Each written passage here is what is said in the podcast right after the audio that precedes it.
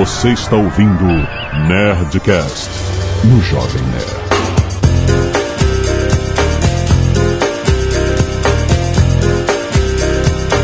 Landa, landa, landa, nerds! Aqui é Alexandre Antônio, Jovem Nerd, e eu, um dia eu chego lá. Aqui é o Vinícius Teixeira e graças a Deus que nesse programa não tem Cardoso, Tucano e nem o chato do Marco Gomes. Olha só, cara. Oi pessoal, meu nome é Flávio Augusto, sou fundador de Geração de Valor e geralmente quando perguntam meu time eu falo, né? O time que eu torço ou o time que eu comprei. Aqui é o Azagal e eu quero também comprar um time de futebol. Olha aí, muito bom. É, deve ser muito maneiro. Muito bem, nerds, estamos aqui em mais um Expresso Empreendedor, falando com o nosso querido amigo de carteirinha Marco Gomes e a presença ilustre de Flávio Augusto, fundador do WhatsApp. Se você não fez o curso de inglês do WhatsApp, você certamente viu Rodrigo Santoro dar aquela piscadela no final da propaganda. Você leu. Apaixonou. Não, é uma história de sucesso de um cara que veio da periferia do Rio de Janeiro até vender o Omets Group por quase um bilhão de reais pro grupo Abril Educação. Uma história fantástica que comprou um time de futebol em Orlando, cara, isso é um sonho. Muito bem, vamos conversar com essa figura depois do e-mail. Canelada.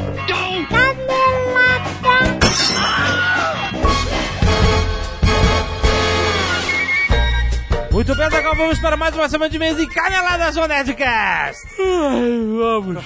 Caraca, Tô fogo. cansado, cara. Trabalho muito, três jornadas. Azagal, atenção para você que está querendo aproveitar o momento de troca de gerações para comprar o seu PlayStation 3 mais barato. Afinal, esse é o momento onde você pode encontrar o console mais barato e com uma quantidade de jogos quase infinita. Ele né? está no, no, no ápice Exatamente. E agora a PlayStation Brasil vai iniciar uma campanha Azagal com o bundle para a Copa do Mundo FIFA 2014. Azaghal. Olha Olha aí. preste atenção. Entre 1 de abril, ou seja, já tá rolando, até 28 de abril Ó, de 2014, uma semaneca. rola a pré-venda do bundle PS3 Copa do Mundo FIFA 2014 por 1.299 reais. Um PS3. Um PS3. Mas ele não vem sozinho, ele vem num não, bundle. é um bundle. Então O que ele- é um bundle? um bundle é um, é um conjunto de coisas. Olha, um pacotão. Goodies, é um pacote. Com, o- além do console, vem com a réplica da bola Brazuca, olha aí, exclusivo com o logo do PlayStation. Vem com o jogo FIFA World Cup e com um voucher de 20% de desconto para compras em lojas online da Adidas. Voucher. E tem mais uma coisa, Nagal.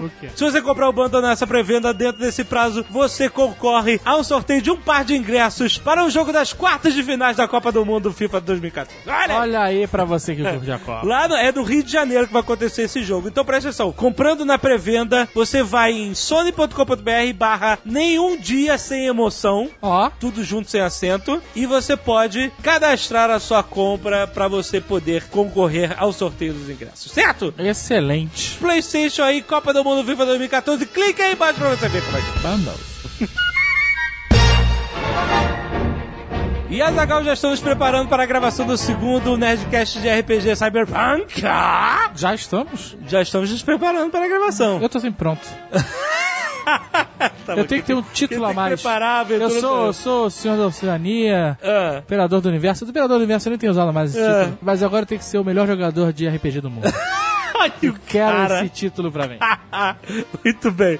Já tá, ó. Vamos gravar em breve. Se prepara. Aproveitando o conteúdo, você pode jogar o RPG de Star Wars da Galápagos Jogos, que eles estão trazendo o novo sistema da Fantasy Flight, o kit introdutório Star Wars Fronteira do Império, onde você joga com os mercenários, os Bounty Hunters. E é é aquele negócio, a gente já falou. Tem sistema novo, com sistema de obrigações, onde você escolhe uma desvantagem pra você ser caçado Isso é muito legal. dever dinheiro a alguém, etc, pra você ganhar outras vantagens na ficha. Isso é muito maneiro. Você tem também os dados de narrativa, que são dados sem números, apenas com símbolos, que ajudam o mestre do jogo a tomar decisões diferentes daquelas que são simplesmente baseadas em contas de números, muito legal. O kit introdutório vem com quatro fichas de personagem pré-geradas, Ó. ou seja, é um kit introdutório, ou seja, depois vai ser lançado o jogo full. Esse kit introdutório serve pra você que tem medo de aprender RPG, de ler um livro gigantesco de regras. Ele é simples, é fácil quatro fichas pré-feitas, um livro de regras que fornece tudo que você vai precisar para guiar uma campanha completa e criar suas próprias histórias dentro desse universo de Star Wars muito maneiro. É pra pegar e jogar. Pra pegar, exatamente, pegar e jogar. Galápagos Jogo, clica aí no link pra você ver todos os detalhes, muito maneiro. E se você não quiser ouvir os recados e e-mails sobre o último Nerdcast, você pode pular para... 22 minutes and let's all go to live in Orlando. Azagal, você criou uma atração muito legal no Jovem Nerd, que é o Nerdcast especial de Dia dos Namorados. É verdade. Me Nós já- inspirei num cara que ficava nessas lojas cafona na rua, fazendo voz de lucro de rádio. Exato. Então, se você é ouvinte novo e ainda não conhece, sabe que você tem assim uns 4 ou 5 anos pra trás pra você ouvir Nerdcasts engraçadíssimos, onde nós emulamos uma rádio brega Isso. romântica e nós falamos, lemos e-mails de nossos. Nós ajudamos as pessoas. Ajudamos entre aspas. Alguém, alguém se dá bem sempre. Exatamente. Mas por que, que eu tô falando do Dia dos Namorados muito antes do 12 de junho? Porque vocês sabem que a minha senhora está grávida e a nossa filha vai nascer no fim de maio. Ou seja, depois que ela nascer, não vai dar pra gravar Nerdcast por um bom tempo, principalmente senhora Jovem Nerd, entendeu? Então, nós queremos adiantar essa gravação, então já vamos pedir desde já. Se você quer participar do Nerdcast de Dia dos Namorados, mande um e-mail para nerdcast.jovemnerd.com.br com o subject escrito Dia dos Namorados, tracinho, Uma subcategoria. uma subcategoria. Você pode botar, por exemplo, Dia dos Namorados, menino quer menina. Isso significa que você, menino, quer uma namorada. Você- Ou menina quer menino. Ou pedido de desculpas, ou pedido de casamento, É, ou essas ou coisas. pedido de me deixa em paz, né? É, ou exato. várias categorias. Menina quer menina, menino quer menina. Nós somos cabeça aberta, mente aberta, podcast século XXI. e se você quiser contar histórias, se dar um fora numa pessoa, se estiver procurando alguém, se estiver Isso. querendo pedir desculpas, e por aí vai. Conte a sua história. Se você quiser que a gente ligue pra você, você bota o seu telefone ou o seu Skype e a hora que você está disponível. Isso, se você não quiser que a gente ligue, você quiser só que a gente leia seu e-mail e te ajude de alguma forma também, então bate tudo no e-mail É, que a gente... Lembrando, lembrando que ninguém ajuda de que a gente Não, é o objetivo é ajudar. sacana. Não, a gente vai zoar provavelmente o seu e-mail. É ajudar, a gente vai ajudar. sempre, te- sempre tentamos ajudar. Ai. Às vezes vocês não se ajudam e aí a gente não pode fazer nada. Mas é isso. Se você quiser participar, já pode começar a mandar e-mail que a gente vai gravar em breve. Agora sobre o último Nerdcast, Azagal. Nossa. Polêmica? Eu não tô Polêmica. fora. O Mal Roboto falou: esse Nerdcast deve ter batido algum recorde, conseguindo fazer com que os ouvintes dos dois extremos da discussão tenham se sentido ofendidos. de alienígenas do passado. Uma parte achando que a banca dos aliens do passado não conseguia falar por ser interrompida constantemente, e a outra Pelo achando. Jovem Nerd. Eu sei, eu sei. E a outra achando que a banca dos céticos não estava conseguindo explicar o que refutaria as ideias do lado oposto. Eu quero Nerd fazer a minha culpa aqui, eu fui Estava chato. fora do controle. Eu fui chato, eu, fui, eu sei. Eu, Ele estava mais... Eu quero, eu quero Eu fazer fui- um, um minha culpa aqui também. Eu fui chato. Porque o Jovem Nerd é- estava mais chato, só que na edição Léo Lopes e eu modificamos um pouco, deixamos o Nerd mais legal. Tá Mentira! pior. Tava pior. Você falou Pior. que. Você me zoou que teve uma hora que eu falei assim: ah, gente, eu sei que eu tô exagerando, você Porque você, você quis botar seus panos quentes. Você não deixou. E aí eu falei, agora você vai até o final. Não, você cara. encheu o saco dos caras, você não vai botar paninho quente Olha agora só, não. olha só, eu, eu sei que eu fui chato. Desculpe, gente. Eu. Esse, gente, é o Jovem Nerd. não, não. Esse é o Não, não, verdadeiro desculpa, Eu Jovem ouvi, Nerd. eu fui chato, interrompi pra caralho, tranquei o assunto. É, assim, na hora eu tava me divertindo, tava achando engraçado. Assim, a gente não brigou nem nada, todo mundo amigo e tal. Mas eu fui chato. Sabe por quê? Eu sou um cara em cima do muro, entendeu? Eu sou um cara em cima do muro. Por que, que eu gosto de estar em cima do muro? Porque eu consigo ver os dois lados. Não é legal isso? Eu não sei. Só que aí o que aconteceu? Eu, eu só quero, assim, explicar o que aconteceu na minha cabeça de maluco. É como se um lado da, da festa, do- um lado do quintal, tivesse tendo uma festa e começa a tocar Gustavo Lima. Sabe? É? Aí fica lá, tchê, tchê, tchê, tchê, tchê, tchê. Aí, em vez de eu argumentar pacificamente, eu decidi descer pro outro lado do quintal e aumentei, botei aos berros em CDC. então, olha, Léo, mostra aí como é que ficou.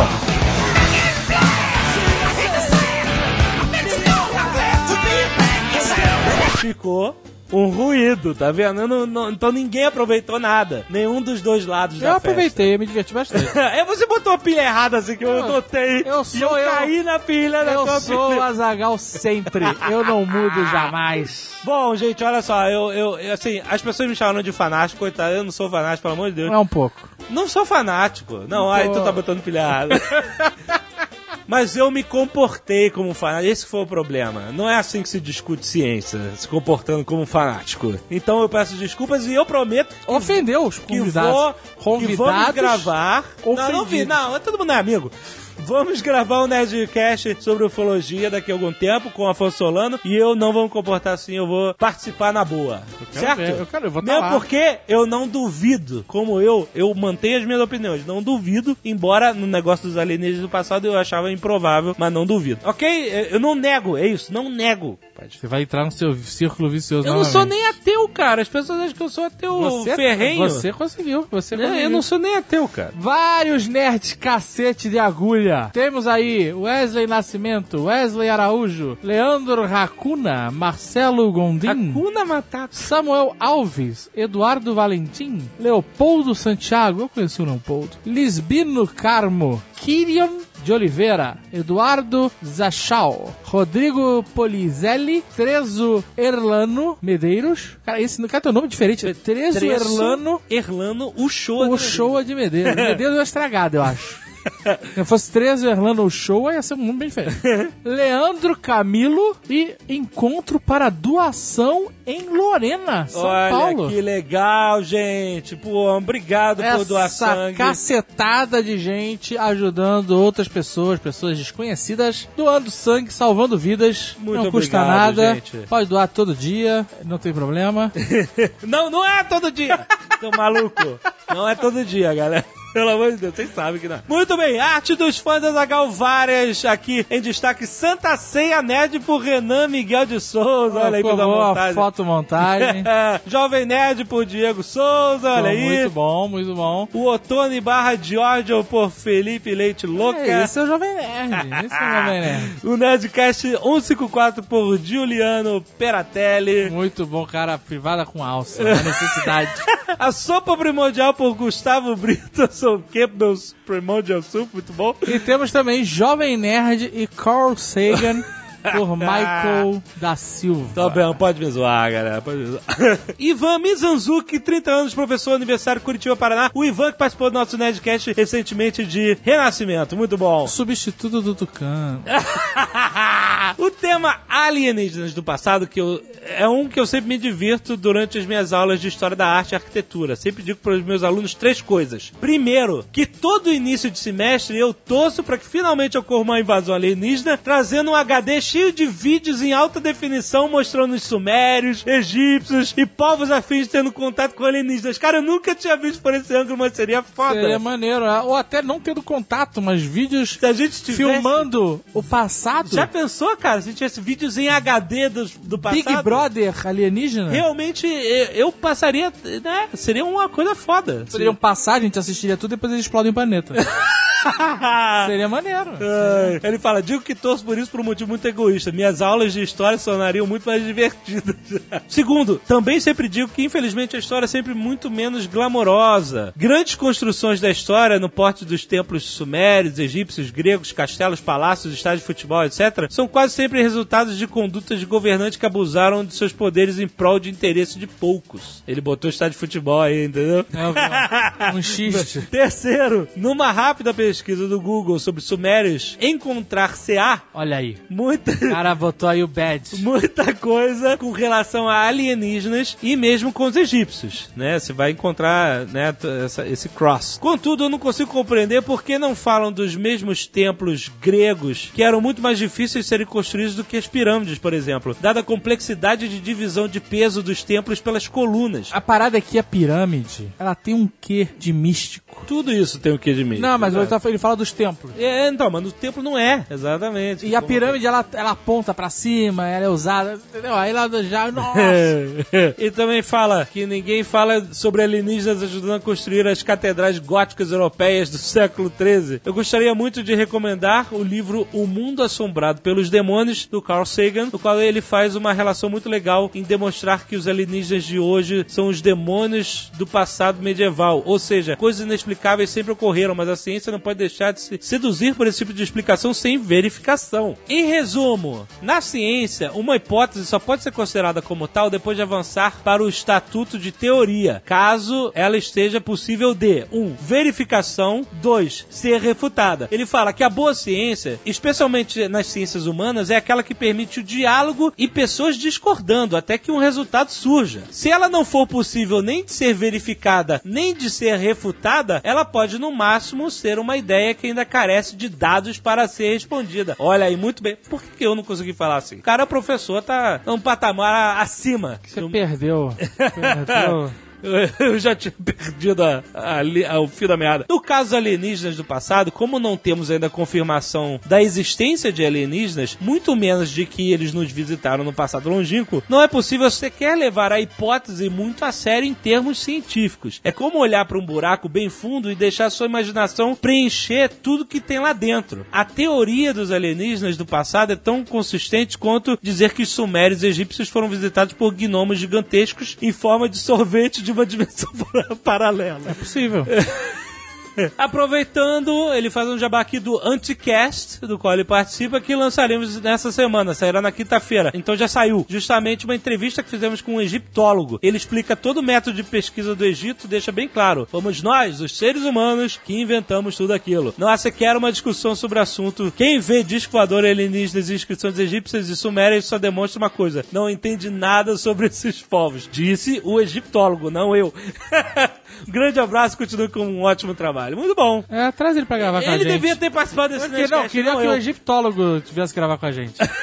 Ia ser divertido. Peri Freitas, 26 anos, estudante de odontologia e membro da Mensa Brasil, Olha aí. Aberdeen, Escócia. Oh, que luxo. Aí você tá bem demais. Durante o episódio 409 do Nerdcast, a Lotone menciona a capacidade natural do ser humano em reconhecer padrões da natureza e a propensão à conclusão errada. Isso é tão verdade que com um pouco de sorte dá pra fazer um teste agora mesmo. Olha ao seu redor. Faça o teste, Jovem Nerd. Ah, tô olhando. Se você encontrar algum rosto em algum objeto... Aham. Aqui não dá pra fazer esse teste, né? Não dá, porque tem muito boneco aqui. Eu vou, vem tudo. Aí ele diz, um smile em uma tomada, por exemplo. É, se você procurar no Instagram a hashtag ICFaces, você vai ver um monte de foto de coisas que parecem rosto. Tem rosto. pia, pia. Se você olhar a pia de cima com a torneira, parece um É, é. olhos, nariz e boca. É, exato. Bem, ele diz que se você consegue enxergar isso nos objetos inanimados, que Hum. você está exercendo a pareidolia. A pareidolia nada mais é do que tirar alguma conclusão ou encontrar algum significado em algo aleatório. Ver imagem de santo em mancha no vidro, por exemplo. Jesus na torrada, ouvir alguém te chamando sempre que põe o fone de ouvido, etc. O teste de Rorschach explora a pareidolia Sim, da sim. pessoa, por As exemplo. manchas, exato. Existe ainda o reconhecimento de padrões em dados aleatórios ou não relacionados, conhecido como apofenia. É isso que tinha no Mente Brilhante, lembra? Ele ficava vendo aqueles padrões de códigos russos, aquela loucura dele. Neste caso, a pessoa atribui um peso probabilístico, Probabilístico, porra. probabilístico devido às suas observações à peça de roupa da sorte, por exemplo, em que a pessoa acredita que ao usá-la algo esperado vai acontecer. Ah, tipo, o jogo de futebol, o cara, ah, o não Brasil pode mudar a posição da Eu perna. tava com essa camisa, o cara bota a mesma Não, e o cara camisa. senta e cruza a perna o Brasil faz o gol. Aí o cara não descruza Porra, mais. que... É, não cuida a perna. É. Tanto a apofenia quanto a paranoia são ferramentas Apofenia. de sobrevivência. Pareidolia. Evolutivamente falando, uma vez que geralmente elas ajudam a reconhecer se um rosto é amigável ou ameaçador, se determinada situação é de risco ou não, em poucos segundos levando uma rápida reação caso seja necessário. Seja. Ele não escreveu isso, mas eu botei aqui. Você botou seja só pra zoar o cara. Tá bom. Ver coisas que não existem, tipo discos voadores, aí você tá. Aí que é o problema. O cara escreveu um e-mail legal. Aí no final ele bota assim: Não, é, não, ele tá... discos voadores. Ex- É meramente efeito quadrado. Aí você, tá, aí você tá dizendo que não. Você não tem como afirmar que não existe. É, isso Você pode aí, dizer- Eu não diria isso, que não existe. né? Não Mas você disse, existe. Jovem Nerd. Não disse vale não. deixar não disse não. aqui. Não disse que não existe. Então ele diz aí, no final ele fala de ver discos voadores, coisas que não existem. Talvez você não esteja na Escócia, você esteja no auspício escrevendo pra gente. E aí? Érica Navarro, 27 anos, analista de monitoramento digital and podcaster. Olha aí. São Paulo SP. Escreva esse e-mail para acrescentar uma informação inútil, porém interessante. Vocês zoaram que os alienígenas vêm pra Terra buscar o alimento do nosso intestino, que o cheiro agrada a eles. E por isso a existência dos sondas anais, certo? Essa, essa hipótese foi levantada. Não seria tão absurdo se fosse verdade, uma vez que um dos cheiros mais presentes nos perfumes do mundo, Olha aí. o almíscar, ou musk em inglês, é produzido do cu de um animal. Toma essa, Jovem Nerd! Ah, eu não falei nada.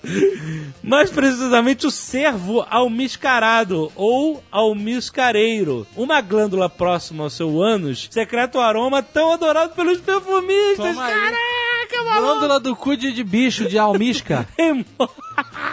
Embora- do cervo seja comercializado, também é possível encontrar a a substância em outros animais, como boi almiscarado, pato almiscarado. e aí, ficou... eu digo mais. Ah, Tem até café. Esse café, café... que o bode come e caga. Gato, ga- não é gato? Eu não sei, é um Café- bicho. É o gato. Um animal. O gato come, caga Eu acho e- que é bode, não é gato. Não, acho que é, é gato. E aí o nego faz o café do Café cocô do, bicho. Do cocô, isso. Olha aí. aí ficam minhas dúvidas. Como é que alguém descobriu que uma glândula perto do, Ah, do ânus do bicho tinha cheiro O, bom? o E ser humano é escroto mesmo, né, cara? Ele- Ah, será que as sondas extraterrestres estão coletando perfumes alienígenas? Eu consigo pensar algumas possibilidades de como o cara descobriu que a glândula animal. Algumas. Caraca, e ela termina perguntando: Vocês usam perfume com almíscar? Eu vou, eu vou chegar em casa e eu vou pesquisar isso. tá todo mundo olhando o teu perfume, a composição lá do teu É o perfume. famoso cheio de cu, né? suado.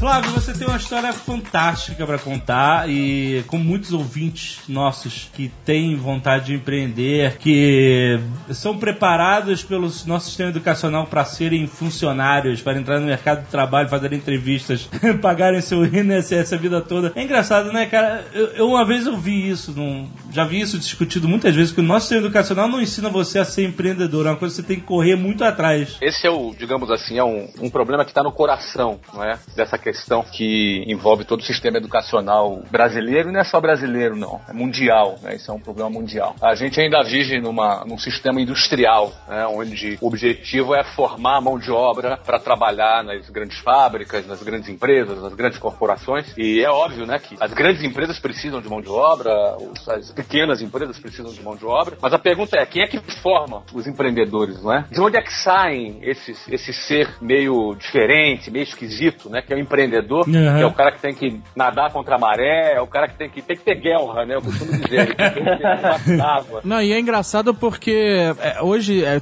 criou-se um, um estigma quase que você é obrigado a ser um empreendedor, né? Assim, é, e, e não Não vem. vem estímulo em nenhum lugar, né? Exato, exato. É só assim, seja empreendedor. Aí como é que eu Mas faço? é, Ah, aí eu já não mas onde é sei. que sai, né, cara? É, exato, né? De onde é que sai ele? O que que estimula? Com certeza, cara, né? Não tem nada que estimule alguém a empreender. Ao contrário, né? Você tem toda uma máquina, você tem todo um esquema que incentiva o cara a ter o seu décimo terceiro, o seu... Nada contra, não é? Né? Sim, seu, sim. Seu INSS, como você falou, e recentemente, também nada contra, mas uma invasão de milhões e milhões de jovens querendo ser funcionários públicos. Né? Aham. É óbvio que nós também precisamos ter funcionários públicos. Eu até costumo dizer que a gente precisa ter empreendedores públicos.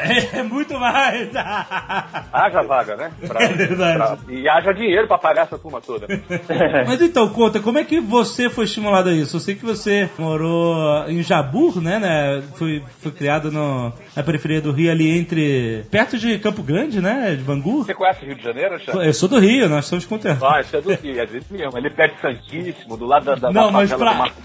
pra esse lado. Cara, eu conheço Santíssimo. Eu conheço. É, eu É, ali nós conheço. temos ali Selva de Pedra, Bangu, Rio da Aham, eu conheço tudo isso. Curral das Éguas, né? Essa turma toda. né? Ali, ali que eu morei. Agora, foi uma, meu- minha entrada como empreendedor foi completamente casual, porque a minha intenção inicial era ser militar, era ser funcionário público, né? Aham. E eu fui militar, né? Eu fui da, estudei no Colégio Naval, é um processo de formação de oficiais da Marinha. Eu fiz essa prova lá na década, no final da década de 80, né? Como era ali resquício da ditadura ainda, então ser militar naquela ocasião era, era quase que hoje em dia você passar num concurso para juiz federal, para procurador do Estado, da, da República, Sim, não é? aham. Porque você ser um oficial das Forças Armadas era um negócio muito concorrido. Desculpa, você tem quantos anos hoje? Eu tenho 42 anos. 42, ok. Tá novo, tá novo!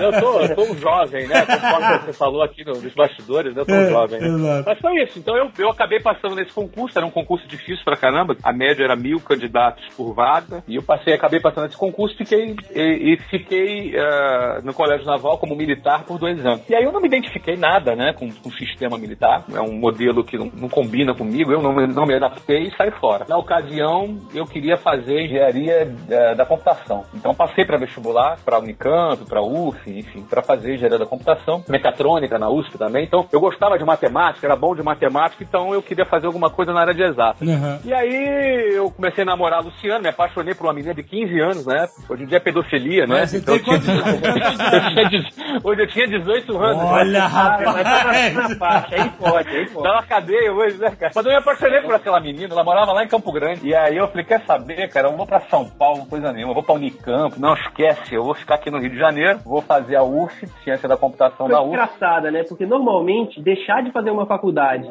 pra namorar é a pior coisa que você pode fazer com a sua carreira. É exatamente o oposto disso. É muito Pois é, mas, mas é, sabe, é, é, sabe o que acontece, Marco? É, é, isso aí é, é- Não tem uma regra pra isso, né? As coisas acontecem. Na realidade, a gente entra na sociedade, né? Ela é cheia de, de paradigmas. E no fundo, cara, o que, que acontece? Eu hoje, eu sei, eu tenho lá uma equipe de desenvolvimento que trabalha na minha empresa. Eu, pô, cara, os caras são inteligentes pra caramba, eu curto os caras abertos, mas meu, eu não teria a menor condição de fazer. Eu não tenho paciência, entendeu? De ficar olhando o código ali. Eu acho que é pegar o computador e atacar na parede. Eu ia fazer alguma coisa louca assim. O fato é o seguinte: a gente, quando tá ali na adolescência, a gente não sabe ainda o que que é da vida. Aliás, isso é uma grande questão, né? O que, que eu vou fazer da minha vida, o que, que eu quero da vida. E tem muita gente que tem essa dificuldade de achar. Eu também tive essa dificuldade. Eu tentei ser militar, não gostei, saí fora, me chamaram de louco porque eu larguei uma carreira segura, uma Teus carreira. pais, teus pais. É, puxa, meus pais ficaram super chateados, né, cara? Até porque é o seguinte, fica pra nós aqui, não contem pra ninguém, tá, cara? Vou contar um segredo aqui. Eu fui expulso, né, cara? Ih, caralho!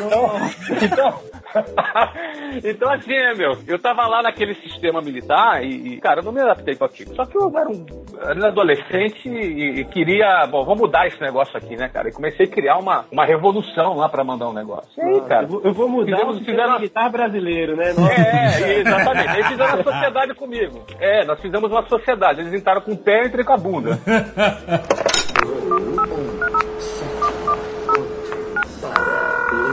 Você saiu do, do, do exército e voltou a estudar, é isso? É, eu saí da Marinha, Marinha. Né, do Colégio Naval. Isso, é, porque lá na Marinha, o Colégio Naval era equivalente ao ensino médio, né? Entendi. E você, quando sai do Colégio Naval, você vai para a Escola Naval, que é ensino superior. Entendi. Então eu saí no, no final do segundo ano do ensino médio. Então eu saí para fazer o terceiro ano, onde a gente ali na, na época fazia os vestibulares, né? Foi bem tranquilo, passei nos vestibulares todos e tal. Então quando tava já tudo já estabilizado, não, beleza, o cara vai para Unicamp, ou vai para USP, justo, tá tranquilo.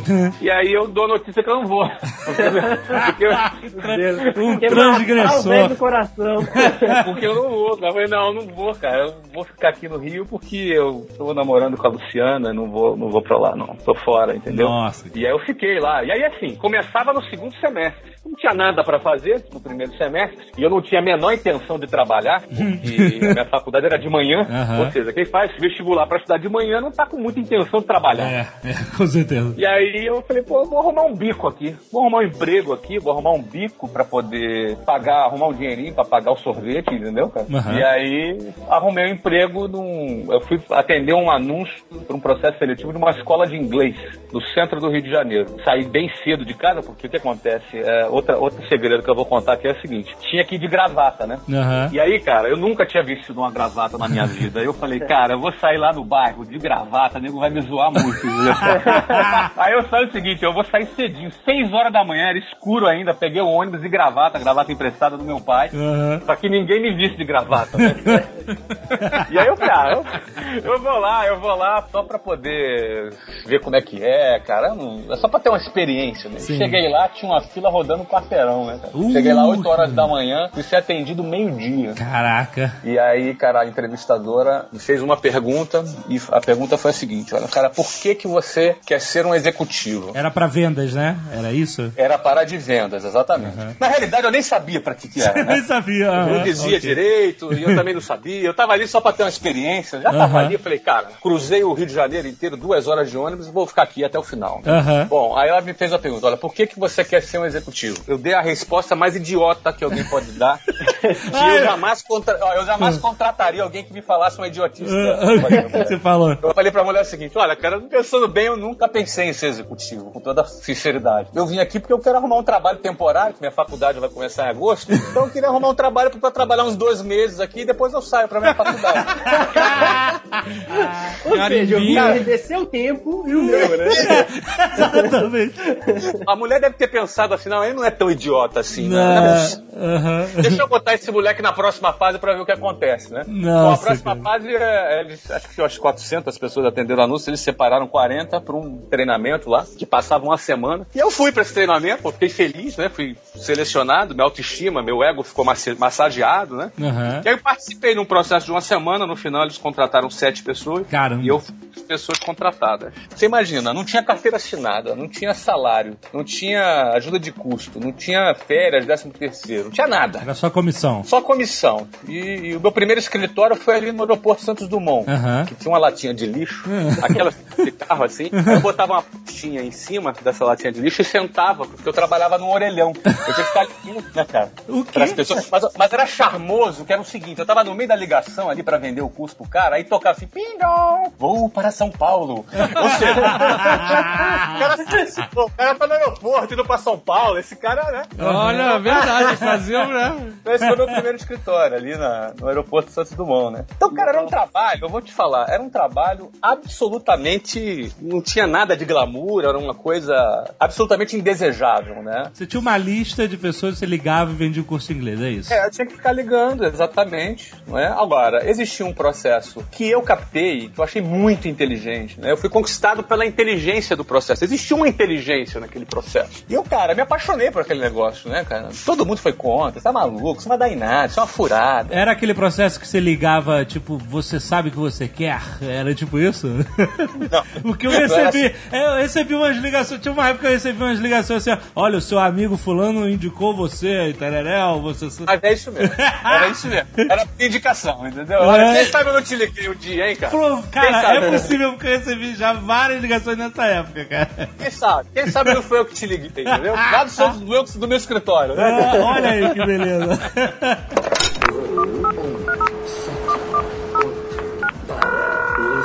Mas só que é o seguinte, o processo tinha sua inteligência. Aham. Ele tinha seu valor. E eu captei esse valor, eu escalei dentro desse processo, apesar de não ter salário nem nada, porque é muito bacana. Foi um emprego, entre aspas, mas, poxa, eu posso dizer assim, com bastante satisfação. Eu nunca tive uma carteira assinada na vida, nunca tirei férias de 30 dias na vida, não sei o que é um fundo de garantia. Eu não precisei ser contaminado por esse sistema, entendeu? Por esse processo, não é? Então eu não tive muita dificuldade quando, quatro anos mais tarde, eu já trabalhando lá nessa empresa, pô, aí cheguei a um cargo gerencial, cheguei a um cargo de diretor nessa empresa, e é tudo comissionado. Aham. Não tive nenhuma dificuldade em, em fazer a transição da saída daquele trabalho para abrir a minha própria empresa. Entendi. É, porque Agora, não fazia eu falo- diferença, né? Você não tinha 13 terceiro mesmo, não tinha férias. É, não- você tava no modo hardcore. Eu, eu não acredito em sorte, né? O pessoal às vezes me pergunta, mas se eu acreditasse em sorte, eu diria que a minha maior sorte é que eu nunca tive um bom emprego, do qual eu tivesse medo de sair para abrir meu próprio negócio. Entendi, com certeza. Aquele conforto. o cara. É isso, pô. O cara, o cara é alto executivo, ganha bem, o cara fica com medo de trocar o certo pelo duvidoso. Então eu nunca tive o certo, né? Embora eu ganhasse bem quando eu saí, eu me lembro que minha média naquele ano era cerca de 7 mil dólares, né? Eu tinha 23 anos. Porra, muito bem pra 23 anos. Não, e é engraçado porque isso pode, inclusive, é, estragar a pessoa. Ainda mais quando você é novo, se você tem um emprego que te paga muito bem, enquanto a maioria dos seus amigos ou do teu círculo social não ganha tão bem, isso te seduz e às vezes você se acomoda e acha que aquilo vai ser assim pra sempre, né? É, ó, o outro Isso cara pode ser tá perigoso, na né? pindaíba, Também. Eu tô bem, Com essas certeza, coisas. com certeza. E isso é uma coisa que eu procuro trabalhar muito quando eu tô ali no geração de valor, buscando colaborar com o pessoal mais jovem. É o que que é? É passar um pouco de pensar, o que a gente chama, é pensar fora da caixa. né? Quando eu falo, eu tive a sorte de não ter um bom emprego, nunca tive um- um- uma carteira assinada ou um décimo terceiro, eu não falo com desprezo disso, não é o Claro, caso. claro. Sim, sim. É, eu, falo, eu acho que, que eu falo com muito respeito. No entanto, para quem deseja empreender, tá preso nesses paradigmas, pode se tornar uma cadeia e o cara desperdiça o potencial dele, né? É só a gente imaginar o que seria da, da humanidade, não é, se os grandes empreendedores se eles tivessem feito concurso para o Banco do Brasil. Então, é, eu não quero aqui parafrasear o Filipão, mas também falando com muito respeito, quem trabalha no Banco do Brasil, quem é um funcionário público, também com muito respeito, eu acho que tem que ter gente lá fazendo acontecer. No entanto, a gente sempre procura despertar aqueles caras que vão fazer a diferença no mundo. Porque um cara que abre uma empresa e gera 10 mil empregos, ele tá gerando, fazendo diferença no mundo. Sim, o cara sim. que abre uma empresa e cria uma nova tecnologia, Sim. ele tá, ele tá fazendo diferença na geração dele. E, obviamente, pro cara assumir um papel de fazer a diferença no mundo que ele vive, ele vai ter que correr riscos. Sim. Ele vai ter que andar contra a correnteza, ele vai ter que contrariar a vontade dos seus parentes, muitas vezes. Ele vai ter que contrariar o senso comum, que vai criticar o cara, que vai fazer aquele bullying social com o cara. Meu, coitado, o cara é um coitado, tá vendendo curso de inglês no aeroporto Santos Dumont. Eu fiz coitado do cara. né? Era tão inteligente, né? era tão inteligente, agora tá aí. Virou vendedor. Então, isso, isso é parte do senso comum. né? É, é verdade. Então, assim, o cara para poder sair desse esquema, ele vai ter que ter uma personalidade muito bem definida. E geralmente eu falo, a- a- ele não tem que saber o que quer em primeiro lugar, não. Isso não é suficiente. Ele tem que saber o que ele não quer. Não é, boa. Eu comecei a chegar na minha vida o que eu não queria. Ó, eu não queria mais andar de ônibus cheio, que eu pegava ônibus e andava duas horas no trânsito, ônibus lotado, apertado, pegava trem. Eu falei, cara, eu não quero isso pra minha vida, não quero isso pros meus filhos. Então acho que definir o que não quer é o primeiro lugar, porque quando você não tem bem definido o que você não quer, você se torna um cara conformado. A palavra conformado significa o cara que ganhou a forma, não é? Então eu, eu olhava para aquele lugar que eu estava e falei, não quero ganhar a forma disso aqui. Não que eu me sentia melhor do que ninguém. Aham. Não me sinto até hoje melhor do que ninguém. Ao contrário, eu acho que o meu discurso diz que hoje, de repente, tem um monte de puxa-saco que me dá tapinha nas costas. Pô, até o cara, vem cá. Não é banco me oferecendo viagem, me oferecendo almoço, jantar pra conversar comigo. Só que lá atrás, eu quase tive, tive que me ajoelhar pra pedir um cheque. Aham. Pra ter um talão de cheque. Eu quase tive que me ajoelhar pra um gerente de banco. É a história das nossas Pois É, não adianta se iludir assim. ah, se o cara tá por baixo, não se iluda que você não é tão ruim assim quando, quanto tentam te convencer, cara. E ah, da mesma maneira que quando o cara tá por cima, tu não é tão bom assim quanto você pensa, entendeu? Então, no Boa, fundo, cara, o o meu valor hoje é o mesmo de quando eu andava de trem. A diferença é os puxa-saco que hoje puxa meu saco e antigamente não, me desprezavam. Né? Só que meu valor, eu sou a mesma pessoa. Isso é verdade.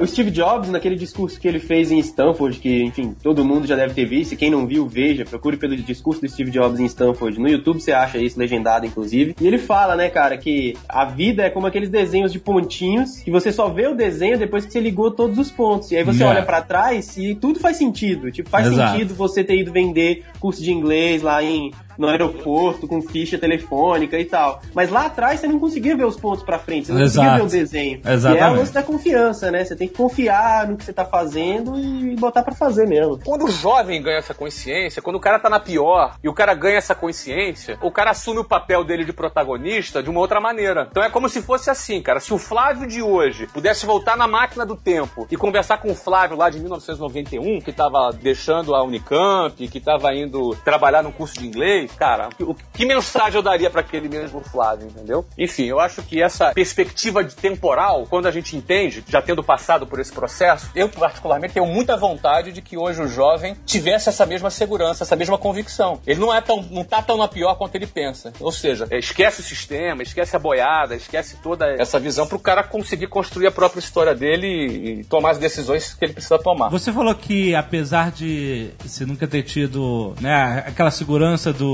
do emprego convencional, 13 terceiro, carteira assinada, etc., de alguma forma você tinha um conforto que você ganhava bem com 23 anos, mais do que a maioria dos moleques de 23 anos aí. Pô, 7 mil dólares é um belo um salário. Porra, Nossa, olha, vou te falar que é- era, era mais dinheiro naquela época que hoje. Sim. Ah, 7 mil sim. dólares. É, nós estamos falando de 1994, né? Sim. O dólar é De- um. de- Nossa, era Cara, tô falando de 20 anos, é isso mesmo? É, toma aí.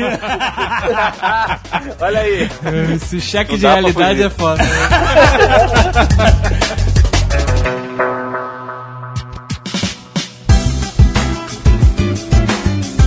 Eu sou um cara muito voltado para marketing, muito voltado para desenvolvimento de produto, os aspectos mercadológicos, muito mais da visão do modelo de negócios do que da operação do produto propriamente dita. né? Então, eu tinha na época a- conhecimento já de certa forma profundo sobre o mercado, porque eu já atuava há quatro anos nele, e já tinha percebido uma discrepância no mercado que não precisa ser nenhum Einstein para você enxergar. No entanto, é, apesar de tão simples, o mercado estava dentro daquela caixa e ninguém saía. Qual era a caixa? Os cursos de inglês duravam 6, 7, 8 anos de duração. É verdade, é verdade. É. E que você fazia adolescente, criança pra adolescente. né? Isso. Ah, eu não ah. vou citar nomes das escolas, apesar de eu não fazer mais para dar WhatsApp, eu não, quero aqui expor os concorrentes que até hoje trabalham com dessa forma. Entendeu? Aham. Curso de 6, 7 anos de duração. Por quê? Em primeiro lugar, ninguém tinha pressa. Por que, não tinha pressa? Porque inglês não era tão importante assim. Se estudava francês nas escolas. Se você voltar uma, duas décadas antes, se estudava latim nas escolas. É verdade. Eu estudei francês nessa escola. Sabe por que que eles estudavam francês? Era, era uma, era uma língua cool, entendeu? Era uma coisa mais cult, entendeu? Sim, sim. O inglês não. O inglês começou mesmo a entrar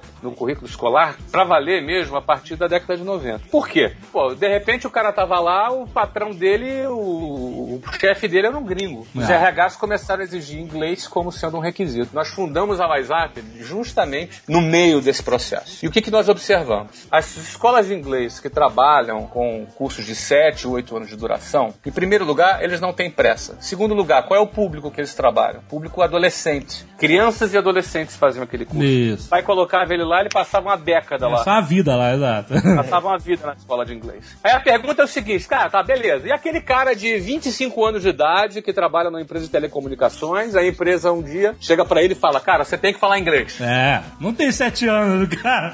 Ele- ele- esse cara tem 7 anos pra falar Não inglês? tem, de jeito nenhum.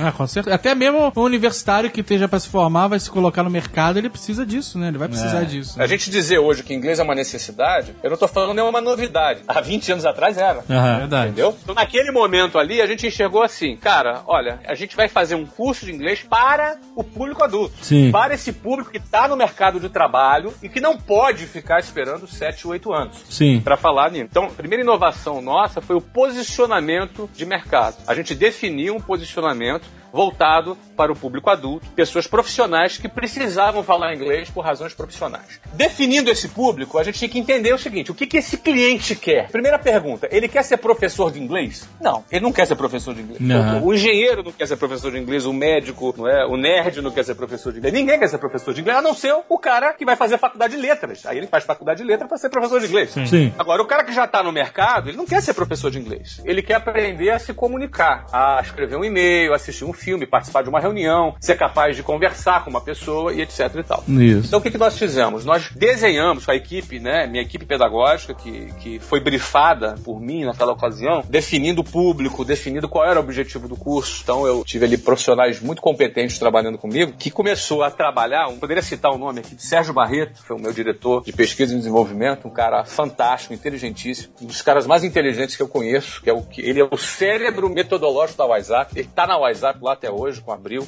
É um cara fantástico, fantástico. Ele fez uma pesquisa e, e começou a, a- a- fazer um recorte linguístico de maneira a, a- a definir o- quais são as estruturas da língua inglesa responsáveis pela comunicação. Então, eu vou dar um exemplo para não, não me estender muito nisso. Se você fosse ensinar um americano a falar português do seu jeito, você ensinaria para ele o pretérito mais que perfeito? Entendi. Aham. Você ensinaria a diferença do complemento nominal do adjunto adnominal? Entendi. Você não, você não perderia tempo, né? Você seria mais prático. Não, você não vai perder tempo com isso. É, né? você vai ser mais prático pro que o cara precisa, né? Isso. Então, assim, não é que o WhatsApp é um curso intensivo que ensina em 18 meses, que os outros cursos ensinam em 17 anos. Aham. É que a WhatsApp ela tem um programa voltado para o cara se comunicar, para o cara conversar, que é o que o cara quer. E as outras escolas têm um programa de formação de professores. Simples assim. Aham. Entendeu? Todo o processo das outras escolas de inglês vai, vai desaguar no TTC, que é o processo de formação de professores. Então a metodologia da WhatsApp, ela, pô, quando a gente trouxe isso pro mercado, duas coisas aconteceram. Por um lado, a gente explodiu e começou a vender e começou a matricular aluno pra caramba. Que no ninguém Brasil. fazia isso, ninguém tinha esse método. Ninguém fazia. Em segundo lugar, a gente foi quase queimado na fogueira da Inquisição das escolas de inglês, né? Ficaram, ficaram mal vistos, né? é, bandido, picareta, estelionatário, tudo que você pode imaginar. Aham. Eu imagino o que os concorrentes não falaram de vocês no mercado, né, cara? Porque você tá pegando um produto de 7 anos e reduzindo pra 18 meses, você já deu pra ele tudo que ele precisava pra falar que o produto não tem qualidade, que o produto é uma bosta, que vocês são estelionatários, etc, né? E ainda mais num, num setor tradicional, as escolas existiam há 60, 70 anos. É mais ou menos assim, ó, cara. Minha avó fez curso tal, não vou falar o nome, mas que eu falei aqui, né? Minha avó fez, minha, minha- meu bisavó fez, a- meu filho vai fazer também. É mais- Era mais ou menos assim, entendeu? Só que o seguinte, cara, ninguém falava inglês, pô. Era uma coisa mais comum você ver o cara que passou décadas fazendo curso de inglês e o cara não conseguia falar, pô. O cara era bom de fazer prova, mas o cara falar, ele não conseguia falar. Então quando a gente entrou, a gente gerou essas duas reações. Com relação ao mercado, a gente simplesmente ignorou. A gente focou a gente, no nosso projeto, a gente acreditou nessa proposta, começamos a trabalhar o produto para poder entregar essa promessa, entendeu? E aí os resultados foram bombando, né, cara? Os resultados foram bombando. A primeira e a segunda escolas foram os maiores desafios.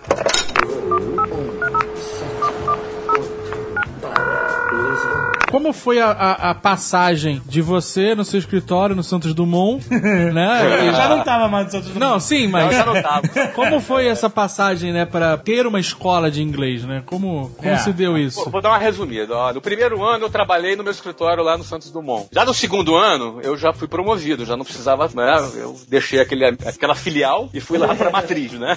Comecei a trabalhar dentro do escritório, fazia muito recrutamento e seleção e etc e tal. No terceiro ano eu fui transferido pra Venezuela. Eu, eu lembro que no terceiro ano eu tinha já 20 anos, já era um veterano.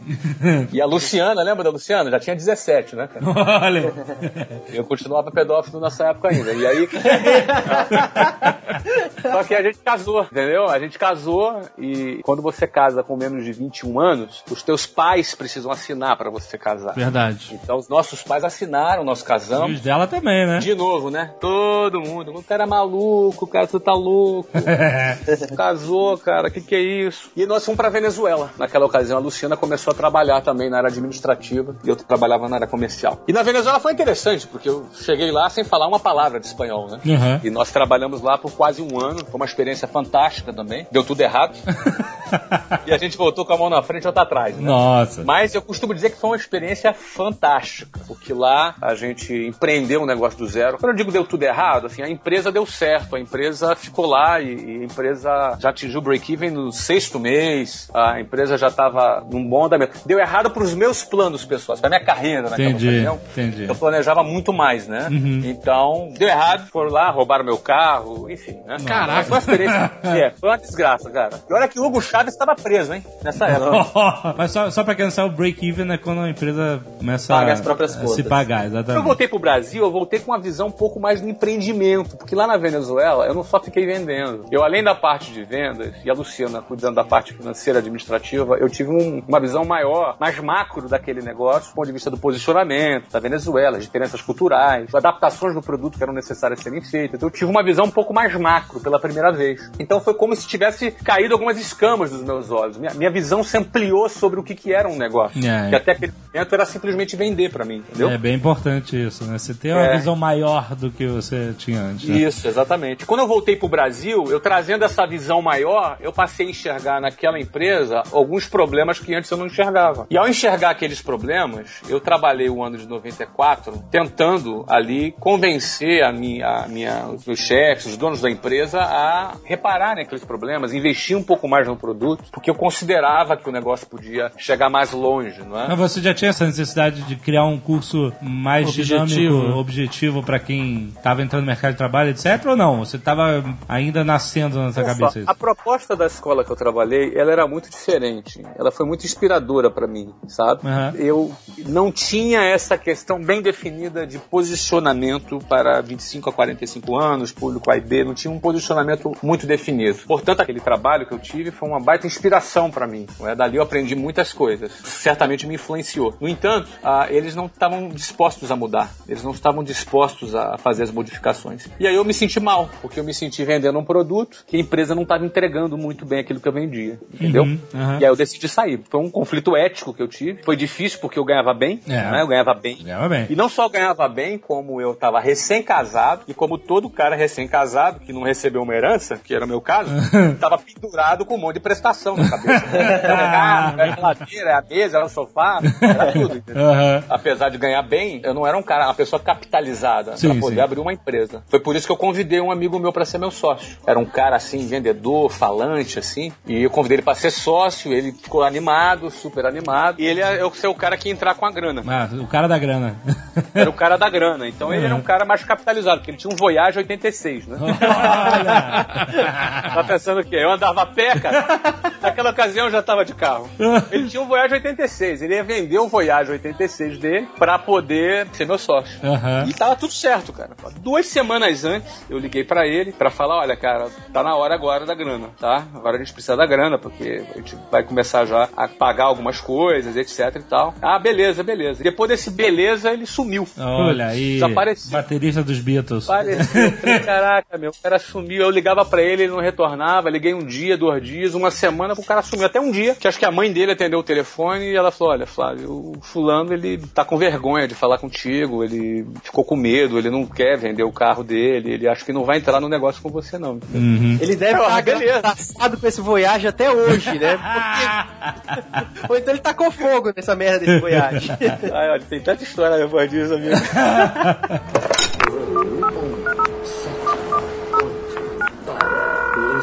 Tá bom, eu falei, e agora? Não tenho dinheiro. Aham. E agora? A gente vai fazer o quê? E aí a gente conseguiu, eu e Luciana, a gente, como a Luciana trabalhava na administração da empresa, tinha um contato bom com o banco, a gente conseguiu um cheque especial pra mim e pra ela. Era 10 mil pra mim, 10 mil pra ela, ou seja, nós dois juntos, a gente tinha 20 mil reais de cheque especial. Nossa. Na época era 20 mil dólares, né? O pior tipo de empréstimo do mundo, né, cara? Dinheiro mais Então, é tudo que você não deve fazer. Não tente isso em casa, né?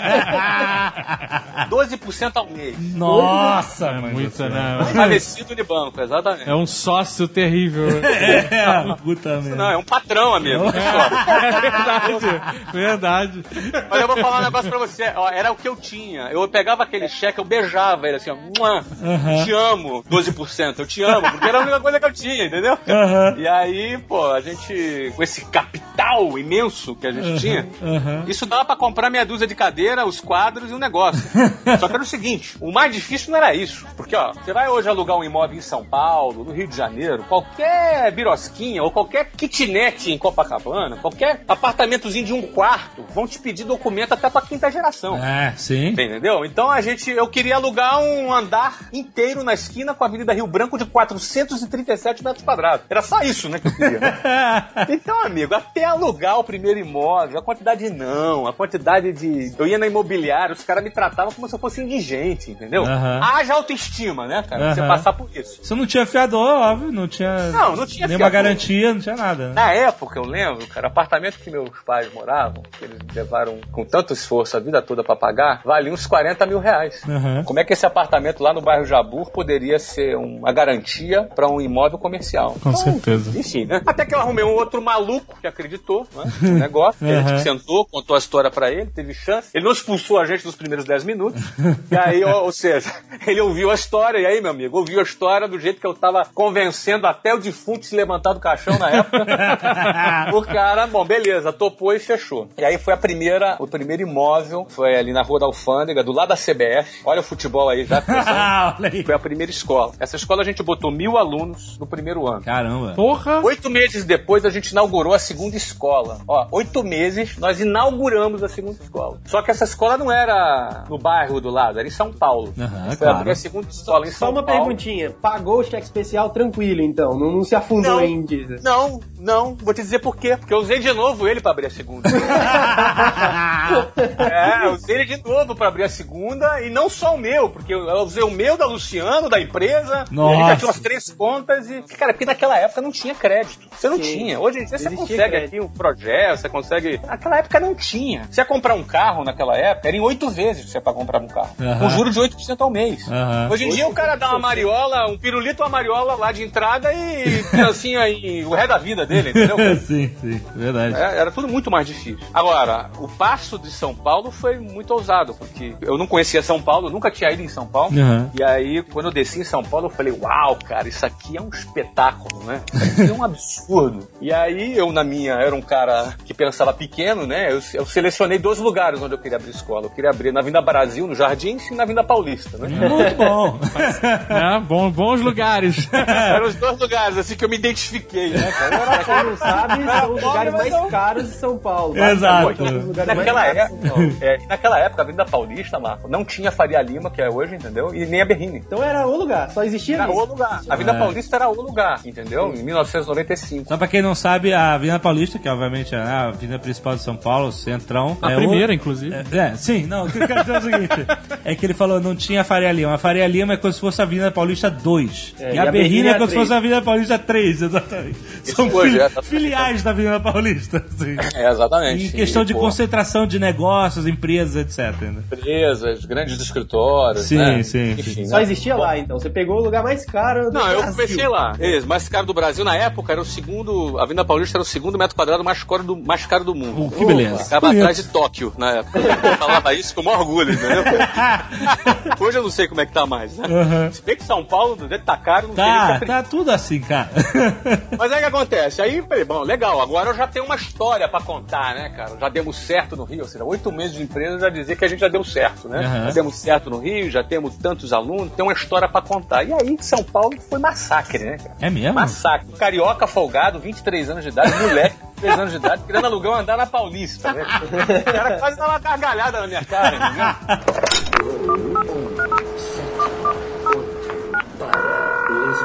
Aí, cara, já estávamos aí um mês procurando, só tomando toco, toco, nada. Aí um dia eu tinha saído lá para poder dar uma volta e prospectar imóveis. A gente não ia fazer nenhuma reunião. Então tava de calça jeans, estava meio barbado, entendeu? Aham. Tava meio largado. Não era dia para fazer nenhuma reunião. E aí o, o colega que tava comigo foi lá e entrou num prédio e perguntou: Olha, tem algum andar vago aí? Você vê como é que a gente mirava alto? O prédio era o 967 da Paulista. Não sei se vocês sabem aquele prédio que, que é maior embaixo e vai afinando para cima, assim. Ah, acho que sei, cara. Vai, Em Aham. frente à Gazeta, ponto aham. principal da Paulista. Aí, ó, tem um quarto andar vago aí. Ah, legal. Ah, e tem alguém que pode falar com a gente? Não, o administrador tá aí. Opa. Uh, Ah, é? Pô, então pô, a gente quer falar com ele. Aí o cara saiu, eu falei, olha, o cara tá aí. Aí o cara, eu tava largado, barbado, de calça jeans, moleque, escabelado, andando na rua, sabe? Suado, porque era verão, né, meu? Aí eu falei assim, meu, eu já tomei tanto toco, né, cara? Ah, vamos lá, Mais, mais, um, um. mais um. Mais um toco. Logo, né? Aí sentei na frente do cara. O nome do cara era Elvio. Eu já dei um beijo na testa do Elvio uns 10 anos atrás já.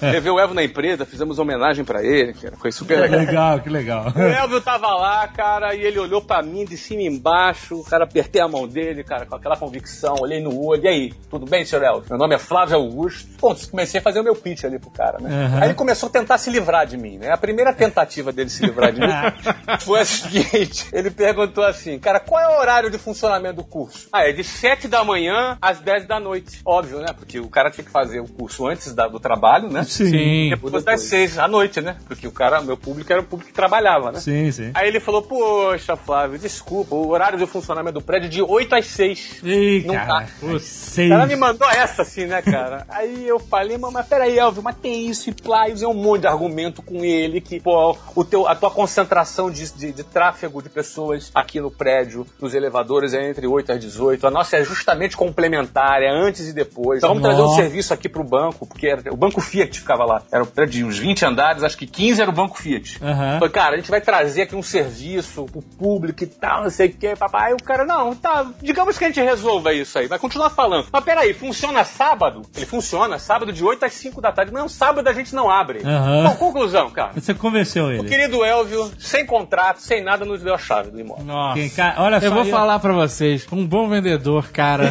Não, isso É, é um, é um dom, eu sempre falo isso. A, a portuguesa tem uma amiga que ela é uma excelente vendedora, de fato. E quando a pessoa é um bom vendedor, isso é uma parada difícil, dificílima, cara. Porque você conhecer seu produto, argumentar a favor dele, sabe? Sempre é uma parada Mas foda, é algo que você cara. pode treinar, cara. O poder da. Pa... Isso eu falei, o poder da palavra. Ele podia simplesmente, ah, o prédio ele é só é até as seis da tarde. Ele podia ter virado, ah, que pena e tchau. Não, e, e- e somado, e somado a perseverança de, não, eu quero, né? É, exatamente. Exato, Bom, muito, bom. legal. Muito legal Eu isso. tentar acrescentar o que vocês estão falando, eu, eu concordo com tudo que vocês estão dizendo, o poder da palavra, a habilidade de vender, etc e tal. Mas eu diria pra você que o poder da palavra, a habilidade de vender, ela não é o fim, ela é o meio, ela é a ferramenta. No fundo, o drive disso tudo é um motivo que tá por trás Com desse- certeza. É verdade, é verdade. Porque o que acontece? O motivo é que faz você não desistir. É verdade. O motivo é que faz você tomar o décimo não e quando a maioria no terceiro não já teria desistido, o cara persevera, o cara vai de novo, entendeu? Vai de novo, Então é. o motivo, a decisão do cara vencer, o motivo do cara, o, que, o, que- o drive do cara, a palavra é apenas uma ferramenta. É verdade. Eu te digo que às vezes o cara, ele tem esses motivos, mas não tem um dom. Mas ele vai gaguejando mesmo, ele vai, ele vai, ele vai tropeçando mesmo e consegue também. Aham. Agora, é óbvio, eu Tem tinha quatro anos vendendo, né? Então eu realmente tinha muito.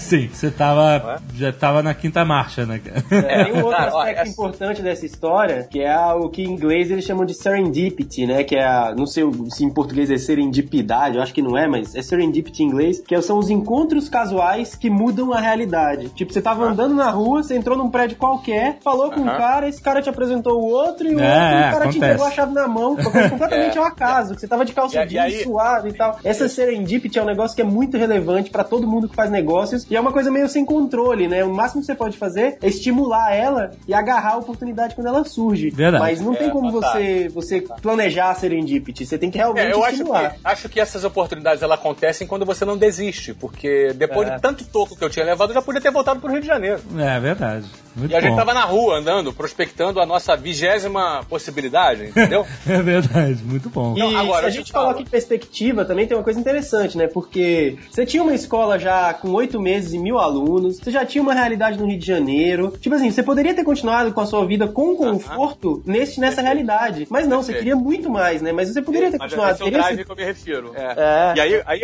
acrescentando o que você tá falando, vamos entender que a minha escola do Rio de Janeiro, ela gerou, eu sempre falo, eu- eu fiz meu primeiro milhão com 23 anos, porque essa escola do Rio de Janeiro gerou um milhão de reais no primeiro ano. Aham. Ou seja, era uma coisa inimaginável para um moleque de 23 anos do Jabu, entendeu? Já se parasse por ali. É. Quando a gente vai para São Paulo, é uma ação muito mais ousada, por quê? Eu me lembro que o aluguel, o IPTU e o condomínio daquele andar eram quase 400 metros na, na Avenida Paulista. Ou seja, só de aluguel, condomínio e IPTU, naquela ocasião, em 1995, era 16 mil dólares. Oi, que beleza!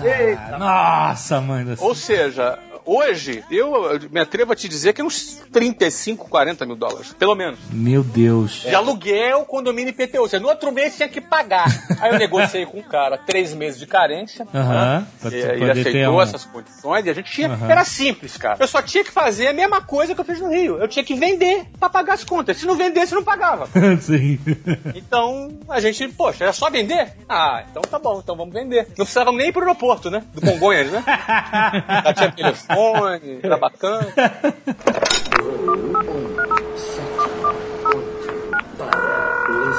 Essa escola, um ano depois, estava faturando 500 mil dólares por mês. o Faturamento dessa escola em São Paulo. Que bonito. Caraca. Que bonito. É bonito. 500 Parabéns, mil dólares cara. por mês. Essa escola foi o maior gerador de caixa que financiou, dessa vez, sem cheque especial, as próximas 22 escolas. Eu Que abri legal. 24 escolas próprias nos três primeiros anos de operação. Nossa, Ou que seja, legal. dos meus 23 aos meus 26, eu abri uma média de uma nova escola a cada 45 dias. E essas escolas Ah. foram se espalhando pelo Brasil. Elas foram se espalhando principalmente pelas principais capitais brasileiras. A gente tinha Maceió, Salvador, Brasília, Campo Grande, Mato Grosso do Sul, Belo Horizonte, Rio, São Paulo, Curitiba, Porto Alegre. Cara, a minha vida era dentro do avião e dentro do hotel. Com Tem certeza. uma história parecida, meu pai, isso me ensinou muito, cara. Meu pai, quando eu era moleque, ele abriu algumas empresas e tal. E uma das empresas que ele abriu, ele fez o seguinte: ele precisava de um carro pra trabalhar, pra vender. Ele vendia forro de teto, instalava forro de PVC na casa das pessoas. Ele precisava de um carro pra transportar o forro, fazer os orçamentos, um monte de coisa. O que, que ele fez? Ele pegou um talão de cheques no banco, deu, sei lá, 10 cheques sem fundo pro, pro futuro, né? 10 cheques pré-datado pra comprar o carro, comprou o carro em, sei lá, 10 vezes, 10 cheques que ele não tinha fundo pra pagar, mas ele deu os 10 cheques. E se virou. E aí pegou o carro. E aí pronto, agora eu tenho que fazer o carro, virar o dinheiro pro dinheiro pagar os cheques. E se eu não, não fizer o carro virar o dinheiro pro dinheiro pagar os cheques, eu vou, tipo, os cheques estão sem fundo. É. só tem um, um caminho, só tem uma chance. Que é parecido com o que você fez, É, só legal. que óbvio em uma escala muito menor. é, é, é- é o que geralmente isso não é nada recomendável. né? Não, não é nada É recomendável. tudo o oposto do, Do que o da- MBA ensina. É, O mas. MBA ensina, é, o MBA ensina. com certeza. É, geralmente o MBA ele vai formar o cara que vai trabalhar com o cara que fez isso, né? Então, é por isso que o MBA ensina diferente.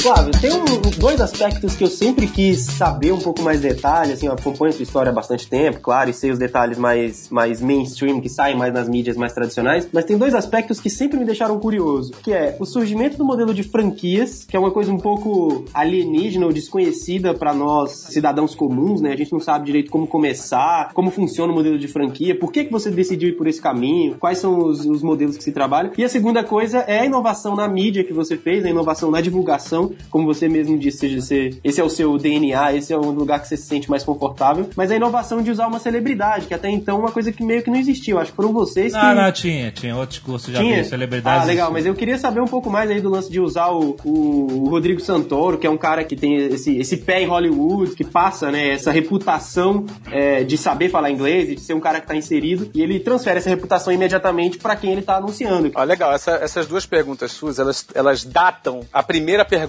1999 e a segunda pergunta 2009. Ou seja, existe 10 anos entre uma Nossa. pergunta e a outra. Olha que legal, né, cara? No ano de 99, eu falei, cara, para, não vou abrir nada. Vou, vou parar e vou me reorganizar. Eu abominava a franquia, sabe, Marco? Franquia, pra mim, ela não era um, um modelo que eu queria fazer. Eu tinha uma leitura sobre franquia, sobre algo que não tinha boa qualidade. Eu não, tinha, eu tinha um preconceito com franquia. Aham. Eu me perguntava, pra que, que eu vou ter um franqueado? O cara vai me dar trabalho, o cara não vai conseguir fazer o que eu faço. E ainda eu vou ter que ganhar. Né? Eu ainda vou ter que ganhar royalties. Eu era, não era 8% de royalties. Por que, por que eu vou ganhar 8% se eu posso ganhar os 100%? Aham. Só que o que acontece? É aquilo que eu falo pra vocês. A, a- a decisão de um rumo na nossa vida tá muito mais ligada àquilo que nós não queremos do que aquilo que nós queremos. Eu tive que chegar à conclusão que aquele estilo de vida que eu tinha com 24 escolas não tinha futuro. Porque aquele modelo, aquele formato que eu estava organizado, não me permitiria chegar a mais do que 40 escolas. Você vislumbrou o seu limite limite, né? Do que você Exatamente. mesmo podia fazer sozinho. Eu me dei conta que naquele formato que eu trabalhava, eu tinha um limite humano muito definido. Aham. E aí, cara, não, não é querer ser simplista, porque aí nessa hora aparece um monte de gente. Cara, você tem que delegar. Uma coisa mais simplista do mundo é simplesmente alguém achar que precisa delegar. É óbvio que as pessoas precisam delegar. A questão é como delegar, de que forma. Você pode replicar um conhecimento que você tem através de outras pessoas. Foi aí que começou a, a- nesse estudo, nessa busca por solucionar aquela questão, que nós chegamos no modelo de franquias. Eu tenho um grande amigo, se chama Alan Guetá, ele é um especialista em franquias. A gente já era amigo já há mais ou menos um ano e meio, e ele sempre me cantava com franquia. Eu falava, cara, nunca vou fazer franquia, cara, manda me internar o dia que eu fizer franquia.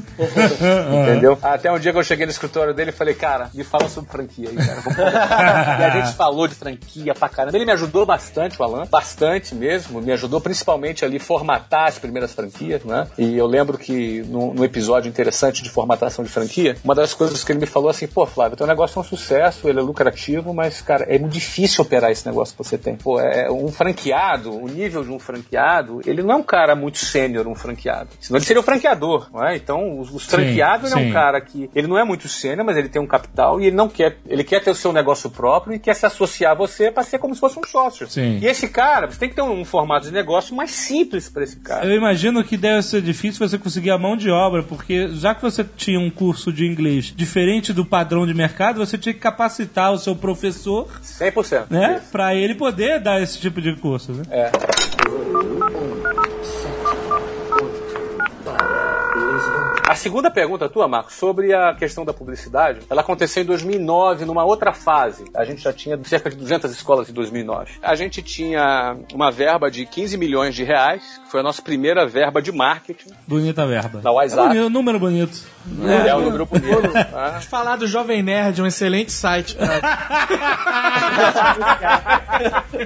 A gente contratou o Rodrigo. O Rodrigo estava começando na, na- em Hollywood, né? Um garoto bonito, cara com uma boa presença institucional, fazia pouca publicidade, não gostava de fazer muita publicidade. Aham. E a gente fechou com o Rodrigo uma parceria que durou aí os seus quatro anos. Olha aí, muito bom. Por fim, a gente terminou 2013, quando eu vendi lá a minha companhia, já com uma verba publicitária de 30 milhões de reais. Bonito. Quer dizer, a gente dobrou de tamanho entre quatro Foi anos. nesse mesmo momento que vocês passaram a botar uns quiosques nos shoppings, fazendo tipo uma prova de nivelação. Fizemos também, nivelamento, é, fizemos. Fizemos também é, é, é, essa- alguns stands no shopping. Fizemos muito também, começamos a trabalhar mais com mídia digital também no fim. Mas agora, a- realmente a entrada da WhatsApp na TV Globo, a, a- a TV Globo ali, ela tinha uma força muito grande, somente ali entre 2009, 10 e 11. Uma força muito grande. Força essa que a gente sabe que com o aumento da TV a cabo e com o fortalecimento da mídia digital, hoje em dia a metade das pessoas que assistem televisão hoje está no computador simultaneamente. Aham. E há já quem diga que 60% está no smartphone enquanto está assistindo televisão. Sim. Eu li um estudo recentemente que mostrava que os smartphones no Brasil já não é a segunda tela. É a primeira. O cara É fica mais tempo né? em frente vi- ao tablet ou celular dele do que olhando a televisão de fato. É, é mais de. Eu, na mais minha, na minha, eu já acho que TV já é a segunda tela, entendeu? Não é, não é a primeira tela. Aquela figura do cara sentado na poltrona, hipnotizado pela televisão, ela tá quase, tá em É extinção. verdade, é verdade. Mais de 70% dos usuários de rede social, ou seja, mais de 70 milhões de pessoas no Brasil, usam rede social enquanto veem TV. Então você Olha aí. tem mais de 70 milhões de pessoas, que é a população da França, assistindo TV enquanto vem, enquanto vê- usam smartphone. Isso sem contar, né, Marco, que esses 70% provavelmente na, na- na qualificação social desse posicionamento são as pessoas de- das classes mais altas, ou seja, têm maior poder de consumo. Maior poder de consumo. É classe C, CAB, né? ABC. CAB. Agora, de quem exatamente. foi a ideia da piscadinha no final? Foi do Rodrigo? Ou foi de você? olha, essa, ideia- essa piscada aí, olha, eu não ia falar muito dela, mas como ela te chamou, Chamou, muita atenção cara. e você tá fazendo questão de. Não, cara, porque a piscadinha é o tchan da parada, entendeu? Do, do comercial. Ele, ah, WhatsApp piscadinha. Eu vou te falar que essa piscada não tava no script. Olha aí. Ele no final, ele fez várias assinaturas, uma delas com a piscada, né? E aí, quando eu olhei a piscada a primeira vez, eu falei, não, piscada não, piscada não, por favor. Pô, piscada, cara. E aí, pô, vamos fazer uma votação na agenda, na agência aqui. Como tinha mais mulher na agência, né, cara? Ficou a piscada, né? A E piscada. aí, a primeira campanha, ela entrou com a piscadinha e. e Não saiu mais. Cara, e, e foi uma explosão, cara. Aí não saiu mais. Todas tinham piscadinha no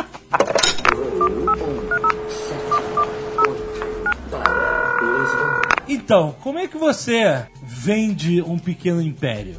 Como começa isso? Poxa, olha, olha, uma coisa interessante, deixa eu começar de trás pra frente, né? Uma das coisas que não foram poucas vezes, que algumas pessoas perguntaram pra mim, depois que eu já tinha vendido, provavelmente ali no primeiro um mês ali depois da venda, isso foi noticiado em todos os principais aí veículos de comunicação, economia, negócios, né? E, e muita gente assim, poxa, Flávio, tava indo tão bem a empresa, né, cara? Você vendeu, né? O que, que aconteceu? Qual foi o problema que aconteceu? O problema. Porra, problema, cara. Eu queria ter um problema desse. Eu resolvi o problema. Eu penso que o ápice de um empreendedor é quando ele criou um negócio a ponto de ter criado um valor tão grande nesse negócio, a ponto de ter despertado o desejo e o interesse do mercado em comprar esse negócio. Com certeza. Então, assim, o, ápice do empreendedor é quando ele vende o seu negócio. O maior marco de sucesso de um empreendedor num determinado projeto é quando esse negócio é adquirido no mercado. Ele pode ser adquirido num timing X ou Y, dependendo do quanto ele acredita que pode gerar mais valor ou não. No meu caso, especificamente, esse momento da, da, da venda da empresa, ele chegou quando eu concluí que o que eu tinha que construir na empresa, eu já, já tinha construído. Eu tenho um carinho enorme pela WhatsApp, todas as empresas do Amex Group, pelas pessoas que ali trabalham, eu tenho um, assim, um respeito muito grande por essas pessoas. E acredito que a minha maior contribuição foi a de construir o negócio. é? Eu, eu me considero como um construtor. Vamos fazer uma metáfora de um prédio. Né? Eu sou aquele cara que constrói mas eu não sou aquele cara que é o síndico do prédio. Eu sou um péssimo síndico. Então, eu sou um excelente construtor, mas sou um péssimo síndico. O que me realiza, ou até se eu não sou tão bom construtor assim, não importa, mas é o que eu gosto. Gosto de construir negócios, entendeu? Então, é, quando eu entendi que eu, eu já tinha construído um negócio e chegado naquele ponto, e é que aquele negócio precisava de um bom síndico agora, eu procurei identificar quem seriam os melhores síndicos para tocar aquele prédio que foi construído.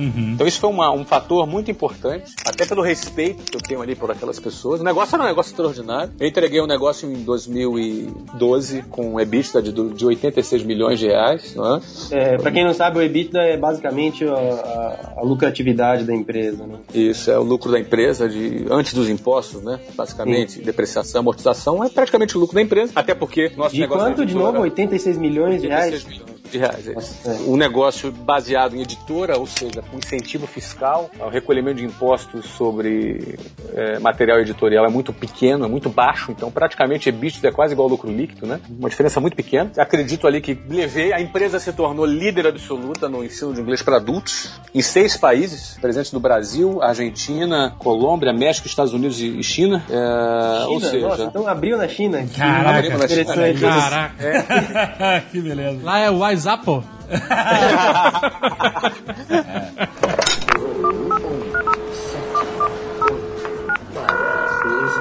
negócio reconhecido, um, um mercado onde a, todas aquelas as senhorinhas lá que davam aula das escolas de inglês tradicionais já tinham essa- esse ponto se rendido, porque 90% das escolas criaram um curso de 18 meses. Né? que excelente. Depois viram seguidores, né? Começa, começa aí, gritando e depois cara. te imita. Criaram, né? Ou seja, ou seja de, de charlatão a referência. né? É, tem, um, tem, um, tem Então. um, um ditado que diz isso. Eles começam te atacando e te criticando e depois te imitam. É bem grande. Depois imitam, né? É engraçado que muitos botam 18 meses. Por que não 17 e não 19, né? Ou seja, chegamos a esse ponto com a marca super reconhecida é, em pouco tempo, porque a gente começou a construir a marca em 2009, a gente construiu a marca da WhatsApp em muito pouco tempo. A WhatsApp é, é uma das patrocinadoras oficiais da Copa agora de 2014. Olha aí. E a primeira empresa de educação do mundo a patrocinar o Mundial na história. Enfim, ela realmente conquistou ali um, um espaço grande. Eu estava muito confortável, mas tudo que eu não quero na minha vida é, é me acomodar. Uhum. E a partir de 2008, nós começamos a ser muito fortemente assediados pelo mercado. Vários compradores. Muitas propostas, bancos, fundos estratégicos, outros players, entendeu? Do setor, de outros setores, do Brasil, de fora do Brasil. Uhum. Nós fomos muito assediados. Praticamente o ano de 2011 e 2012 eu conversava com pelo menos três ou quatro pretendentes. Eu me sentia a menina bonita do condomínio que todo mundo queria namorar com ela. todo mundo queria namorar com ela. Porque o que acontece? Era simples. Eu e a Luciana, que já não tem mais 15 anos, hoje tem 39, 38. e eu tenho 42. E o que acontece? Eu e a Luciana éramos os únicos donos da empresa. Nós nunca tínhamos, nós nunca vendemos nada, nenhuma posição da empresa. A gente pagou os 12% de juros pro Unibanco, mas ele nu- nunca teve equity na empresa. Ou seja, saiu barato aqueles 12%, né? Ou seja, qual era o cenário? Um cara de 40 anos e a outra sócia de 37, únicos donos de uma empresa, margem EBITDA de 56%, então uma margem altíssima. Não, é? Uhum. não era empresa asset light, pura venda de propriedade intelectual, ah, com alta margem. A beleza ah, do franqueador, né? Você, você tem muito pouco, muito pouco operacional pra executar. Baixa liability também, né? Baixa contingência, né? Você Pouco risco, tá- né? É. pouco risco, está protegido ali pela lei de franquia e com um modelo focado em editora que tem incentivo fiscal isento de impostos. Ou seja, é um modelo muito simples, mas muito promissor. Então isso despertou o interesse do mercado de uma forma brutal e a gente foi muito assediado, né? Muito assediado. Eu disse não. A primeira proposta que eu recebi foi em 2018 2008, foi 200 milhões. Eu disse não. Cara, parabéns. Peraí, um dia. Eu não falei que um dia chegou lá no início? É isso. É isso que eu tô querendo dizer. Ah, eu disse não. E aí eu, le- eu lembro que eu fui conversar com meu amigo Alan Guetar, né, de novo, lembra Alan Guetar? Alan Guetar virou um grande amigo, confidente. Eu cheguei pra ele, pô, Alan, eu recebi essa proposta aqui. Eu falei, o quê? Cara, não, vem e dá um beijo na boca do cara. Aí Esse Alan é um consultor meu, meu.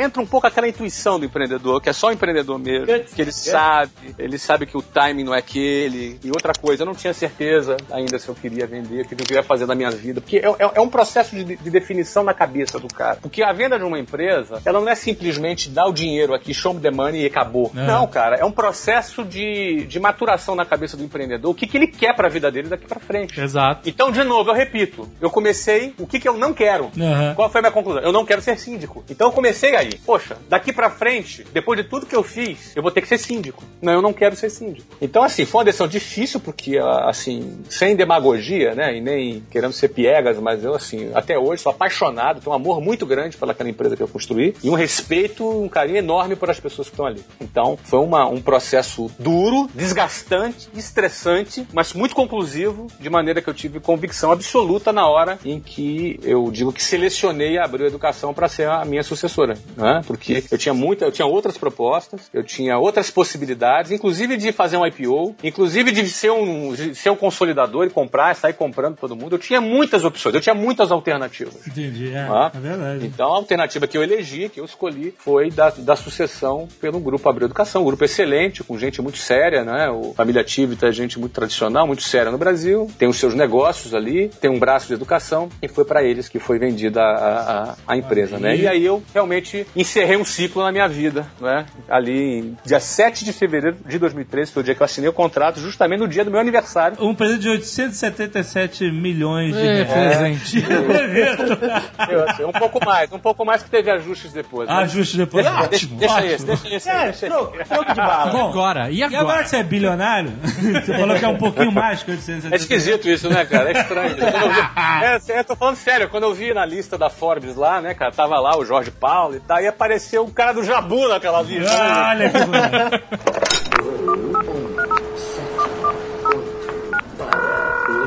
Você tem um outro canal, um outro conteúdo relacionado a isso que é o Geração de Valor, certo? É, geração de valor, GV para os íntimos. Em 2011 aconteceu uma coisa engraçada. Eu comecei a sentir um, um- desejo dentro de mim de romper as fronteiras. Naquela altura, minha empresa já tinha cerca de 10 mil funcionários, né? Então eu falava para 10 mil funcionários. Então eu comecei a sentir vontade de expandir essas fronteiras, falar com outras pessoas. Porque eu comecei a achar que todo aquele conhecimento que eu tinha angariado naquele tempo poderia ser muito útil para outras pessoas, em especial para quem está ali começando a sua carreira, eh, jovens ali entre 13 e 80 anos de idade, que estão começando a carreira, que de repente eh, aquele conteúdo poderia ser muito útil fazer muita diferença para eles. Como fez para mim e estava fazendo já há alguns anos para aquelas pessoas todas que trabalhavam comigo. Então, o Geração de Valor, ele foi um braço nas redes sociais de uma, do Instituto de Geração de Valor, uma ONG, sem, uma organização sem fins lucrativos, que eu fundei em 2010, se eu não me engano. E esse projeto, ele foi para as redes sociais para botar para fora esse conhecimento. Então, eu comecei, eu abri um canal no YouTube, começou o Geração de Valor no YouTube, eu gravei ali uma série de 15 vídeos, né? GV1 até o GV15.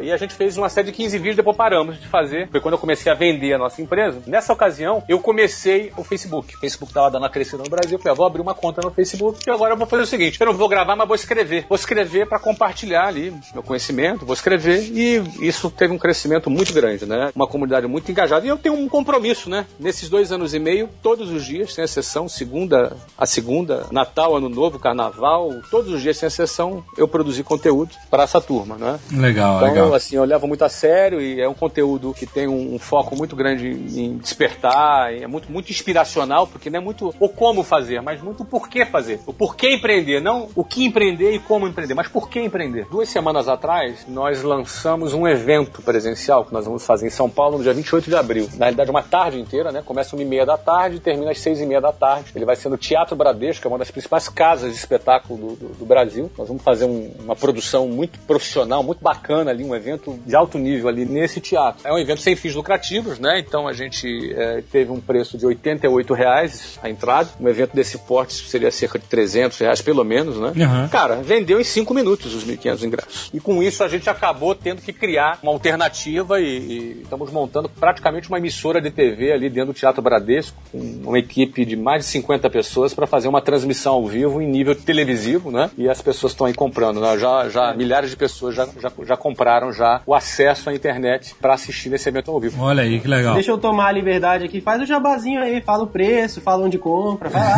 é, aproveita, cara. É, eu, eu sugiro, é, assim, você que gosta de empreendedorismo, e eu sugiro primeiro você conhecer o Geração de Valor. Entrar no site, é facebook.com barra canal Geração de Valor. Sugiro conhecer o site. Ah, ah, ali, eu pessoalmente posto todos os dias nesse site. Eu estou dedicando duas horas no meu dia a esse projeto. Eu entendo- Geraçãodevalor.com, né? Geração de, geracaldevalor.com. Isso, ou então geraçãodevalor.com, que é o nosso blog. Eu produzo pessoalmente esse conteúdo. Eu abracei isso como uma causa na minha vida. Eu, hoje eu, eu- sou investidor de pelo menos seis negócios hoje. Enfim, é, já faz muitos anos que eu já não trabalho por dinheiro. Estou sendo hipócrita, não é? Estou sendo verdadeiro porque já muito jogar. Eu fiz meu primeiro milhão com 23 anos de idade, né? É. E, e não parei de fazer milhão desde então. O que me move, me faz acordar todos os dias, o que me faz estar aqui batendo papo com essa galera aqui super inteligente, um pessoal super 10 aqui do Jovem Nerd. É o que? É o que eu sei da minha missão de vida, que é, de alguma maneira, colaborar com aquelas pessoas que queiram progredir. Eu sempre falo, nem todo mundo vai ser milionário, como nem todo mundo é um, é um gênio da música, né? Mas todo mundo pode tocar um violãozinho Sim. e todo mundo pode prosperar. Verdade. Então, pensando nisso, eu, eu, eu dedico meu tempo a esse projeto, porque eu acredito que pode fazer diferença na vida de várias pessoas. Isso tem- já tem acontecido, tem muitos relatos. Minha sugestão é você acompanhar o Geração de Valor para conhecer e ter contato com esse conteúdo que a gente passa ali todos os dias. Se você quiser participar do GV Top, que é o nome desse evento, já não dá porque vendeu em cinco minutos. Vai ser ali no Teatro Bradesco, vai ser um evento extraordinário. Agora, quem segue a página, ele está comprando para assistir online, também é sem fins lucrativos, não ganha um centavo disso. Ao contrário, eu administro o dinheiro do Instituto Geração de Valor. É mais ou menos assim: se der prejuízo, é o banco. Se sobrar, o dinheiro não é meu, é do Instituto. É legal esse modelo, né, cara? De novo É fazendo errado, né? De novo fazendo errado. Eu, faço tudo errado, né, cara? Eu sou. Eu, brincadeira. Por 28 reais, você tem 6 horas de conteúdo, você vai assistir todo o evento, todo o conteúdo, vão ter várias pessoas convidadas lá. Você vai assistir ao vivo. Assistir ao vivo, com oito câmeras, em HD, uma coisa. Não é uma câmerazinha, não é uma webcam, não, entendeu? Não é uma Twitchcam que eu vou fazer, não, entendeu? Não, uma parada bacana, HD, legal, uma coisa bacana. E depois você pode fazer o download desse material para você ter esse conteúdo, estudar, compartilhar com seus Ah, amigos. que legal. Você pode entrar ali no, no geraçãodevalor.com e ali você procura. Como é que você compra o GV Top? Você pode ter acesso. Vai ser bem-vindo ali participar desse evento com a gente. Pô, muito legal, cara. É uma história realmente fantástica. Tenho certeza que muita gente vai se sentir inspirada por essa história, porque, na verdade, quando você traduz tudo isso pro sentimento de cada pessoa, como você falou, ninguém. Nem todo mundo vai ser milionário ou bilionário, etc. Mas eh, não impede da pessoa ser próspera no que Isso. ela conseguir fazer, né? É o que você falou lá, lá atrás, né? Não era eu saber escolher as palavras certas pra vender. É o drive que você falou, é a vontade que você tinha de fazer a coisa acontecer. Eu acho que isso que você tem que traduzir toda essa história para as pessoas. Acha essa vontade. Quando você achar essa vontade, nada vai parar a pessoa, né? Cara, tá muito mal alta ajuda agora. mas, é, mas é verdade, cara. Cara, mas é, meu, mas olha, eu vou te falar, eu, eu, eu, eu tenho um preconceito com autoajuda também. Eu vou estou escrevendo um livro, né, cara? Eu já perguntei pro editor, cara, qual vai ser o gênero? Autoajuda? Não, pelo amor de Deus, autoajuda não.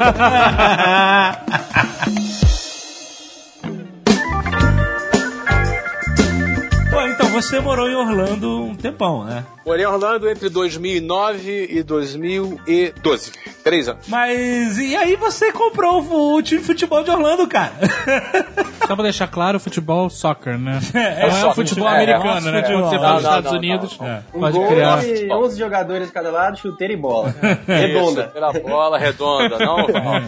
Como é que foi isso, cara? Que- Bom, o negócio de futebol também nunca passou pela minha cabeça comprar um time de futebol. Mas como é que aconteceu isso? Eu fui morar em Orlando em 2009. Aí acho que sempre tem uma pergunta que as pessoas fazem: por que, que você foi morar em Orlando? Não é? Porra, cara! Eu quero.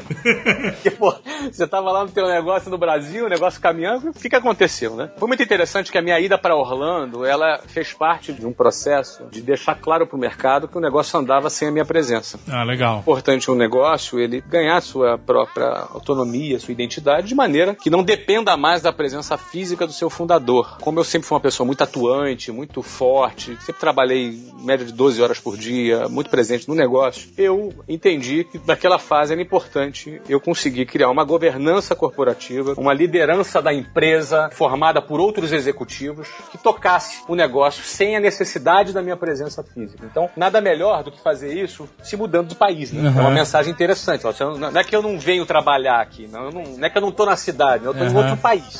A minha primeira tentativa de fazer isso foi em 2005, quatro anos antes, quando eu fui morar na Austrália. Então eu morei quase um ano na Austrália. É, aí, de 2000 aí você tem uma dificuldade, você tá num fuso horário completamente oposto, né, cara? Isso, isso fazia parte da mensagem. É assim, ó, Uhum. cara, o lugar, ó, o lugar mais longe que a Austrália é a Lua. É, é Júpiter. Exatamente. então não é que eu fui para outro país, eu fui para Austrália. É, né? Você sobreviveu à Austrália, né? Porque quantidade de bichos peçonhentos. Então, pois é, então eu fui para essa Sydney, morei em Sydney quase um ano. Foi lá que eu comecei a aprender inglês, né? Foi lá também que uma faculdade, uma universidade lá, cara, aceitou os meus feitos empresariais e me, eu comecei no MBA lá, ou seja, eu pulei a minha graduação, porque eu lembra que eu tranquei? Eu tranquei, né? Uhum. Eu tranquei a minha graduação de, de ciência da computação. E aí ia ficar um ano na Austrália, fi- fiz uma aplicação, apliquei lá para fazer um MBA. Eles aceitaram a minha, a minha, minha trajetória para que eu fizesse um MBA. O MBA levava um ano e três meses foi o suficiente para encher o saco eu também sair, tá? Então não aconteceu. Mas foi bom pro meu inglês, né? Uhum. Só que por outro lado, outra coisa que não deu certo foi a minha tentativa de gestão à distância. Eu tive que voltar correndo. Naquele momento, eu trabalhava fazendo várias videoconferências todos os dias, em reuniões, em reuniões com os executivos, mas naquele momento eu não. ah, a coisa não funcionou bem. Eu tive que voltar. Voltei com oito meses ah, de Austrália. Voltei pro Brasil para pegar o negócio, para rodar o negócio mais uma vez. E a gente crescia cerca de 50%. Aquele ano a gente cresceu só 30% por conta disso, né? Então, trabalhei depois de 2007, 2008. Em 2009, me mudei para os Estados Unidos. Mais uma investida minha em procurar tocar a empresa à distância. Aí, né, nesse momento, a empresa voltou a crescer 50% sem a minha presença. A empresa cresceu muito entre 2009, 2010, 11 e 12. Essa minha ida para a Austrália inicialmente, depois para os Estados Unidos, foi muito importante no sentido de consolidar essa governança corporativa e que foi um elemento muito importante para a venda da empresa mais, mais na frente.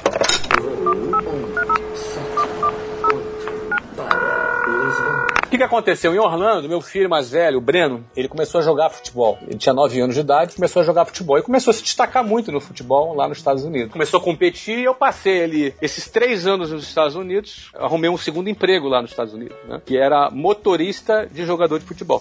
Olha só. Então, nos fins de semana, meu irmão, era motorista do Breno, né? Então, rodei a Flórida quase toda, com o Breno participando dos torneios, do time lá do clube que ele fazia parte. Então, eu mergulhei, eu fiz uma imersão paternal no futebol, né? Não foi nem é, uma, uma- uma imersão de negócio, eu era um pai levando o filho para jogar futebol. O que, que eu vi nesses três anos lá? Eu fiquei impressionado com a quantidade de pessoas envolvidas com futebol, a quantidade de crianças, a quantidade de pais, os torneios, a estrutura, a organização. Eu fiquei de boca aberta com tudo que eu vi. Uhum. E aqueles números pra mim que eu via ali, aquela quantidade, aquele quantitativo de gente que eu via, aquilo ali eu não via no Brasil, nunca tinha visto no Brasil aquilo. Eu falei, cara, alguma coisa acontece aqui nos Estados Unidos que não acontece no Brasil e que eu não sabia e que eu acho que pouca gente sabe. Uhum. Então eu fui pesquisar. E aí dei de cara com números impressionantes. O primeiro deles é que o esporte mais praticado nos Estados Unidos da atualidade é o soccer. É mesmo? Nossa. Ninguém sabe disso, eu não sabia disso. Tem 24 milhões de crianças e adolescentes entre 5 e 17 anos de idade jogando soccer nos Estados Unidos. Caramba. 24 milhões. Eu moro aqui em Portugal. Portugal tem 10 milhões de habitantes, ou seja, tem 24 milhões de pessoas que jogam futebol na América. E eu achei isso impressionante. Pô, eu achei isso um baita mercado. E comecei a pesquisar por que, que eles jogam futebol. E aí consegui chegar à resposta de algumas perguntas que eu sempre tive. Uma delas é a seguinte: por que, que os Estados Unidos ganham muita medalha nas Olimpíadas? Eu sempre me perguntei isso daí, né, cara? Eu sempre achei, na minha inocência, por não conhecer como funcionam as coisas nos Estados Unidos, que o governo apoia o esporte nos Estados Unidos. O governo americano não apoia nada no esporte. Não apoio nenhum. Tem, não bota dinheiro nenhum. Quem paga o esporte são os pais. Simples. Eu pagava o futebol meu filho. Aham. Cada pai pagava o, o esporte dos seus filhos. Agora a pergunta é: o que leva um americano a pagar o esporte dos seus filhos? Em média, uma família americana gasta mil dólares por filho em esporte por ano. Caramba. Em média. Por quê? Em primeiro lugar, eles consideram que o esporte é parte da formação do caráter do novo indivíduo. Porque o esporte ensina disciplina, trabalho em equipe, foco, respeito à liderança, respeito aos- à, à hierarquia. Ou seja, o esporte ele é um processo que é parte, na cabeça da cultura americana, da formação de um indivíduo. É o futebol americano, é o beisebol, é o basquete, é o hockey, é o futebol, é o atletismo, é a natação, qualquer modalidade. Então, em primeiro lugar, esse é o é primeiro ponto. Segundo ponto, na sociedade americana, aos 17 anos, 90% das crianças saem de casa. Então, o cordão umbilical nos Estados Unidos, em média, é cortado aos 17 anos de idade quando o adolescente vai para a faculdade. Quanto mais longe o adolescente vai para sua faculdade da sua família, mais status ele tem no meio dele, entendeu? Nossa, isso é interessante. Eu não sabia desse lance da distância. É, é, é, é. Por exemplo, o cara da Flórida. Pô, cara, se o cara foi pra Califórnia, ele é, ele é o cara, entendeu? Ele foi fazer Stanford ou, ou o próprio MIT lá em cima. É, tá- ele tá é o cara. Agora, se ele for pra UCF, que é uma das maiores faculdades, universidades americanas, que é a University of Central Florida, pô, é do lado da casa dele, não. Esse cara é meio. Não, esse cara é meio bundão, entendeu? Caraca. Tem um pouco esse código. Eu não tô dizendo se isso é certo, se isso é errado, não é? É a muito cultura dos importante. caras, Quem, né? quem tá ouvindo, eu não tô fazendo um julgamento. Eu tô simplesmente descrevendo como é a cultura americana. Ou seja, o, o cara vai pra uma faculdade. Tanto é que no, no Toy Story 3, né? No, no último episódio do Toy Story, retrata o, Esse o- episódio, é. o Andy saindo de casa, né? Isso, verdade. isso, É, exatamente. ele, ele, ele se despedindo dos brinquedos, da mãe, o quarto. Ou seja, essa mudança do quarto, isso é cultural nos Estados Unidos, entendeu? É. Os pais contam nos dedos esse dia, porque nesse dia ele, ele, ele considera assim, ó, cumprir minha missão. É assim que funciona, ó. Cumprir minha missão, daqui pra frente é com ele. Então, como é que funciona a família americana? Até esse período, a dedicação é muito grande, a presença é muito grande. Então, eles consideram que acompanhar o esporte da criança e do adolescente é parte da paternidade dele. Legal, Porque legal. aos 17 anos ele vai sair. E o terceiro e principal motivo, né? Tinha que ter um elemento econômico aí no meio, né? Capitalismo, capitalismo não funciona, né? Qual é o elemento econômico aí? A educação americana ela é, ela é gratuita até o high school, ou seja, até o ensino médio. Ela é gratuita e de excelente qualidade. Existem também as escolas privadas, as famí- as famílias mais ricas podem botar os seus filhos em escolas privadas também, mas é muito comum famílias ricas colocarem os seus filhos também em escolas públicas porque elas são de excelente qualidade. E só um detalhe pra quem não sabe, é- a gente tá falando de famílias ricas mesmo. Gente com muito dinheiro deixa os filhos na, na escola pública normalmente. Uma coisa completamente impensável no Brasil e fora. Aqui a, a família de classe C coloca o filho na, na escola particular se, se conseguir, faz de tudo pra conseguir, fica sem viajar pra poder colocar o filho na escola particular aqui no Brasil. Nos Estados Unidos é o oposto. A família, mesmo sendo muito rica, é muito comum que ela deixe o filho na escola pública. É cultural e é, e é de muito boa qualidade. Agora, o que, que acontece? Por outro lado, a universidade é privada. Não existe universidade pública. Toda universidade é privada. Mesmo aquelas que o governo tem participação, ela é paga também. Ou seja, ela não é gratuita. Ela é paga e muito bem paga. Uma faculdade nos Estados Unidos, ela custa entre 35 a 55 mil dólares por ano. É, muita grana. É grana. É muita grana. Não é muita grana pro brasileiro só não, pra nós não, é grana pro americano também, Aham, entendeu? aham. Então a vida do americano é dividida basicamente em duas partes. Isso tudo fez parte da minha pesquisa, né? Aham. A primeira parte, pagar o mortgage, que é a hipoteca, que é o financiamento da casa dele. Sim. Isso é sagrado pra ele, olha. Ter o dinheiro pra pagar a prestação da casa que ele comprou. Isso é sagrado. E a outra parte qual é? Ele depositar um dinheiro todo mês num fundo pra faculdade do filho. Isso. Porque qual é o sucesso do pai? É levar o filho até os 17 anos, ele ir pra faculdade e ele ter lá pelo menos metade da faculdade paga. Outra metade é com moleque, entendeu? Aham. Vai ter que trabalhar, vai trabalhar como garçom, vai trabalhar e vai pagar a faculdade dele. E agora é com ele, ele saiu de casa, mas o pai pagou pelo menos a metade. Sim. Alguns pais pagam tudo também, mas ah, é considerado um sucesso pelo menos a metade. Ou seja, ele passa a vida toda economizando dinheiro pra chegar nesse dia e pagar a faculdade do filho. Isso é parte da cultura americana. O que, que o esporte tem a ver com isso? Vamos lá, se ele pagou o esporte pro moleque de 8 anos de idade até os 17, ou seja, ele pagou por 9 anos, né? Sim. Se custa uma média de, no, de mil dólares por ano, ele terá gasto 9 mil dólares com o esporte do, do filho dele. Sim. Com nove anos de futebol, por exemplo, ou de atletismo, ou de qualquer modalidade, com nove anos no currículo de prática de esporte, sem nem olhar se o cara é bom ou não é bom, só precisa ter as duas pernas,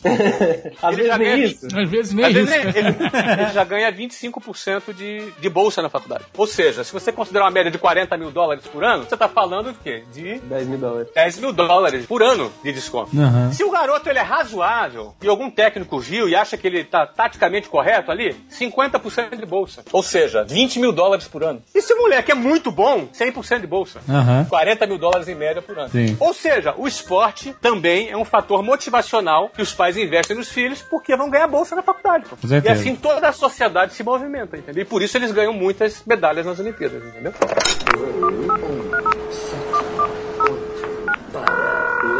Aí eu fui pesquisar o futebol profissional. Então a MLS, a Major League Soccer, que é a, a- elite do futebol norte-americano, envolve. Canadá e Estados Unidos, ela é a principal liga, não é a primeira divisão. Lá não tem primeira, segunda, terceira divisão, não. É a Major League Soccer é a principal liga. Ainda mais que eles botaram Major no nome, né?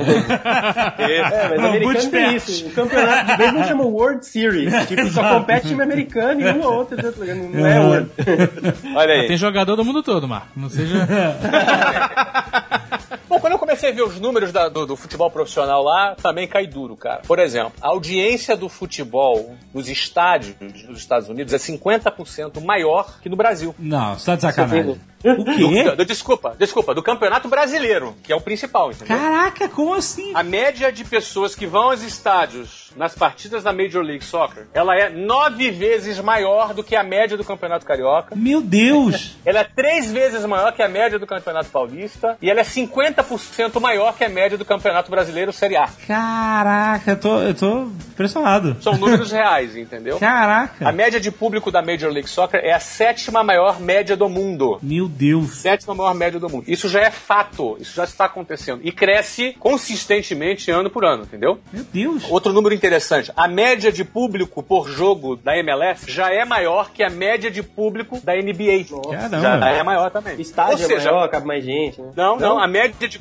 a média dos estádios das arenas da NBA é 20 mil pessoas. A média das arenas da Major League Soccer é por volta de 20 mil também. Nossa, interessante. Porque os estádios lá, Marco, eles não constroem para 70, 80 mil pessoas igual no Brasil, que a média de público do Campeonato Carioca é 2.300 torcedores por jogo, cara. É, Você entendeu? A média de público de São Paulo é 5 mil torcedores por jogo. E do Campeonato Brasileiro é 12 mil por jogo. Então que diferença faz você ter 80 mil no, estádio ou 30 mil no estádio? Exato. A diferença é o, é o- é return over the investment, ou seja, o, o retorno sobre investimento é que é a diferença. Por exemplo, o nosso estádio lá, nós vamos construir um estádio agora com a capacidade entre 20 a 25 mil lugares. Vai custar o estádio cerca de 110 milhões de dólares. Bonito. Estádio super moderno, super moderno, com suíte corporativa, bacana. Olha no aí. centro de Orlando, no centro de Orlando, Ali do lado do Amway. do lado da Amy Arena, Olha exatamente. aí do que lado, bonito. é do lado da arena da NBA, é nosso estádio, exatamente. E o Orlando City, ele passou pra Major League, não era, né? Depois que você virou sócio. ele- Conhecendo esses números todos aí, Ah. cara, eu falei, "Pô, eu vou entrar no futebol nos Estados Unidos. Olha é uma aí. grande oportunidade, é um fenômeno que Aham. tá acontecendo. Ninguém percebeu, logo tá barato ainda, entendeu? Olha aí. A Liga tem plano de até o 2022 ter apenas 24 equipes e nós já tínhamos naquela ocasião ali 20. Aham. Tá, Aí eu chega falei, cara, limite. são os últimos, são os últimos terrenos do condomínio, né? Aqueles mais valorizados. Comprei um clube que já existia lá, que jogava na USL. USL é United Soccer League, que é uma outra liga, uma liga, a- a- eles chamam Minor League, né, que são as ligas menores, né? Com menos importância. Não é segunda divisão, porque não, não- não tem, sobe e desce, mas é uma liga abaixo. É a liga que nós participamos e fomos campeões. Em três anos de existência do clube, fomos campeões duas vezes. E estamos jogando nessa liga esse ano, que é a nossa despedida, porque nós já assinamos, nós já fazemos parte da Major League a partir de 2015. Olha aí. Nós vamos estrear na Major League. E só para você entender como funciona o modelo, eu sou o dono do clube de Orlando, tem lá outros sócios, né, que são os fundadores. Eu comprei, tenho cerca de 85% mais ou menos do clube. Aham. E os outros sócios fundadores ficaram com 15% do capital. E um dos sócios desse é o, é o- é o- o CEO da operação, que é o Phil Rawlings. Collins, é um inglês, que toca muito competente. O cara fez um trabalho extraordinário e continua tocando o dia a dia da operação. Nós fomos a 21 primeira, depois veio Nova York e depois veio Miami, né? O, o Nova York é a franquia do Sheikh Mansour, dono do Manchester City, na Inglaterra. né? aham. Eles agora abriram a segunda em Nova York. Tinha no- Nova York Red Bulls, que já tem. Eles abriram agora New York City. E Miami, que foi o, o- o- o jogador inglês lá, o David Beckham. Ele agora é o dono da franquia de, Olha de aí, Miami. Miami. Ah, não é brincadeira. Nós É, somos não é brincadeira, não é pouca coisa. Nós que somos os donos dos clubes, somos os donos da MLS. A MLS é uma empresa privada cujos sócios são os donos dos clubes. Ou seja, agora tem 24 clubes, que vai entrar Atlanta também agora. É, você, você- você- ou seja, custa dinheiro pra entrar nessa na MLS como se fosse a Exatamente. sociedade, comprando uma parte Isso, da você está comprando a sociedade, exatamente. Então, ou seja, cada um tem um 24 avos desse negócio. Legal, legal. Quanto é que foi? Foi a 80 milhões, alguma coisa assim, não foi? Ah, o nosso foi 70 milhões, Aham. a parte da aquisição da, da- do clube né, e da MLS, né? E a gente também investiu aí mais 30 milhões no estádio, né? Dos, dos Sim. 110 milhões do estádio, nós estamos investindo 30 milhões de dólares. O nosso investimento total é de 100 milhões. né? Ah, porque aí tem governo também, prefeitura. É, o governo, assim, é muito interessante. O governo, o governo adota um papel de parceiro de negócio, né? Aham. não de atrapalhador de negócio. Né?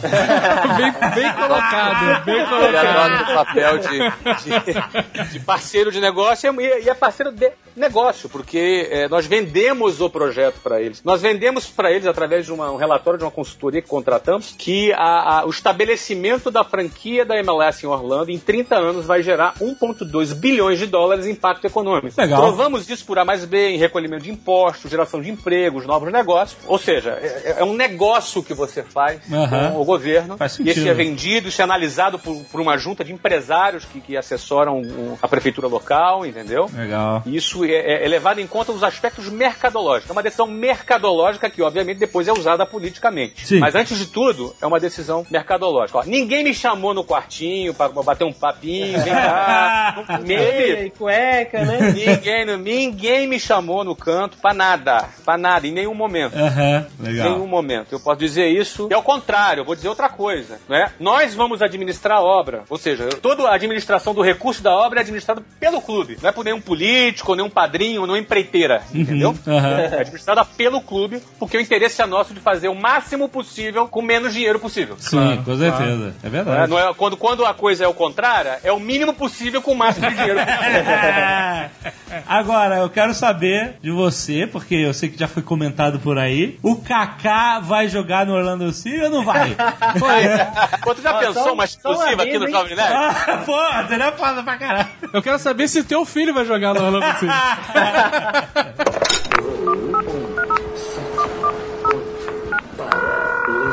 Que time não gostaria de ter o Kaká, né? Que time? É, claro. time gostaria de ter o Kaká. Nós não temos nada definido. Ele revelou semana passada o desejo dele de jogar nos Estados Unidos. É, Olha. Olha só os pontos se conectando aí.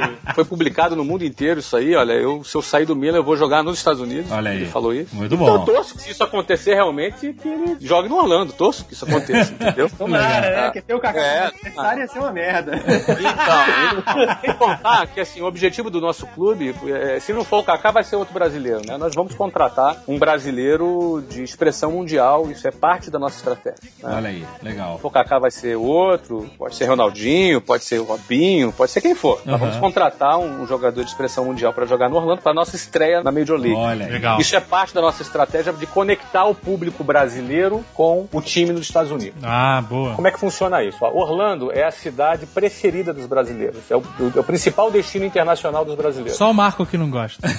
É, né? Eu nunca nem fui. Eu Como é amo eu Orlando, eu amo Orlando. Tá Eu vendo? amo Mas depois mesmo. que ele falar- vai todo ano. Eu adoro. É, Nerd só compra roupa em Orlando. é verdade. O Orlando é um lugar que vale a pena você ir só pra comprar roupa. Vale a pena, paga passagem, hotel, paga tudo. Porque aqui no Brasil a gente é rico, né? A gente paga três, quatro vezes mais as coisas. É, eu né? acabei de fazer meu enxoval de bebê lá em Orlando, cara. Foi beleza. enxoval de bebê, então as mulheres, mulherada fica louca. Thank you. Ó, deixa eu dar os números pra vocês de Orlando. Ó, 70% de tudo que se compra nos shopping centers é pra brasileiro. Olha aí. 70. Caraca, é isso aí. É nova economia. Os gafanhotos numa plantação assim. É, Little Brasil. É, lembra Brasil. É, 40% dos imóveis vendidos na Flórida inteira é pra brasileiro. Nossa, mano, sério? Caraca. Ah, no Brasil o pessoal é rico, né, cara? Paga caro pra caramba nos imóveis. Lá o pessoal é pobre, é mais barato. É verdade, isso é verdade. Nos Estados Unidos, É, né? com, com a grana de um imóvel no Brasil, você compra dois, ou Ah, três, se bobear. Com Uma certeza. kitnet, Com uma certeza. kitnet ali na região da Faria Lima, em uma Vila Olímpia, uma kitnet custa o preço de uma mansão lá em Orlando. Isso é verdade. É, é verdade. chocante. Essa realidade é chocante. O que, que a gente quer fazer? A gente quer respeitar o time do coração de cada brasileiro. Por exemplo, qual é o teu time, Marcão? Meu, na verdade eu sou. Eu sou. Você é corintiano Corinthians, pra irritar a minha esposa palmeirense. Esse é o único objetivo. Esse é o único objetivo. Eu sei muito pouco sobre o Corinthians, eu, sou- eu só sei que eu tenho que torcer pro Corinthians pra poder irritar a minha esposa palmeirense. Mas nós respeitamos o, que o teu coração é corintiano. A gente respeita isso, entendeu? Só que a gente Legal. gostaria de que o Orlando seja o seu segundo time do coração. Olha aí, que Legal. bonito. É uma estratégia excelente pra brasileiro, né? Porque você pode ter uma briga querendo mudar o time do cara. Não, a gente respeita o teu time, respeita. E detalhe, nosso uniforme é roxo, não tem nenhum time brasileiro Verdade. que seja roxo, ou seja, uma cor neutra, entendeu? É, verdade. Não Vai, vai- é. vai criar aquela picuinha, né, de usar Ah, Isso, exatamente. E para atingir essa estratégia, a gente primeiro criou uma página no Facebook chamada Orlando City Brasil, com S, Orlando City Brasil, onde a gente produz conteúdo em português para brasileiro, ou seja, uma página de um clube de futebol nos Estados Unidos que criou um- uma página com conteúdo em português. legal, hein? É, Acabou de dar like aqui. Like. Pronto. Ah, então. Ah, É, eu já sou torcedor do Orlando City, sério. Não, a gente respeita teu time de coração, por favor. Nós não Orlando queremos. É meu time de Você coração. pode- tá brincando comigo, cara. Eu sou City desde pequenininho.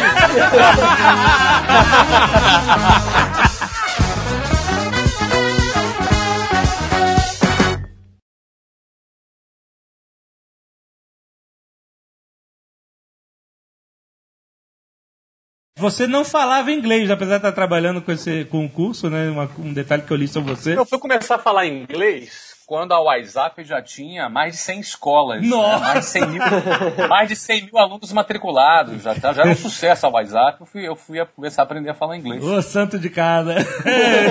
Ah, você fez o WhatsApp só pra...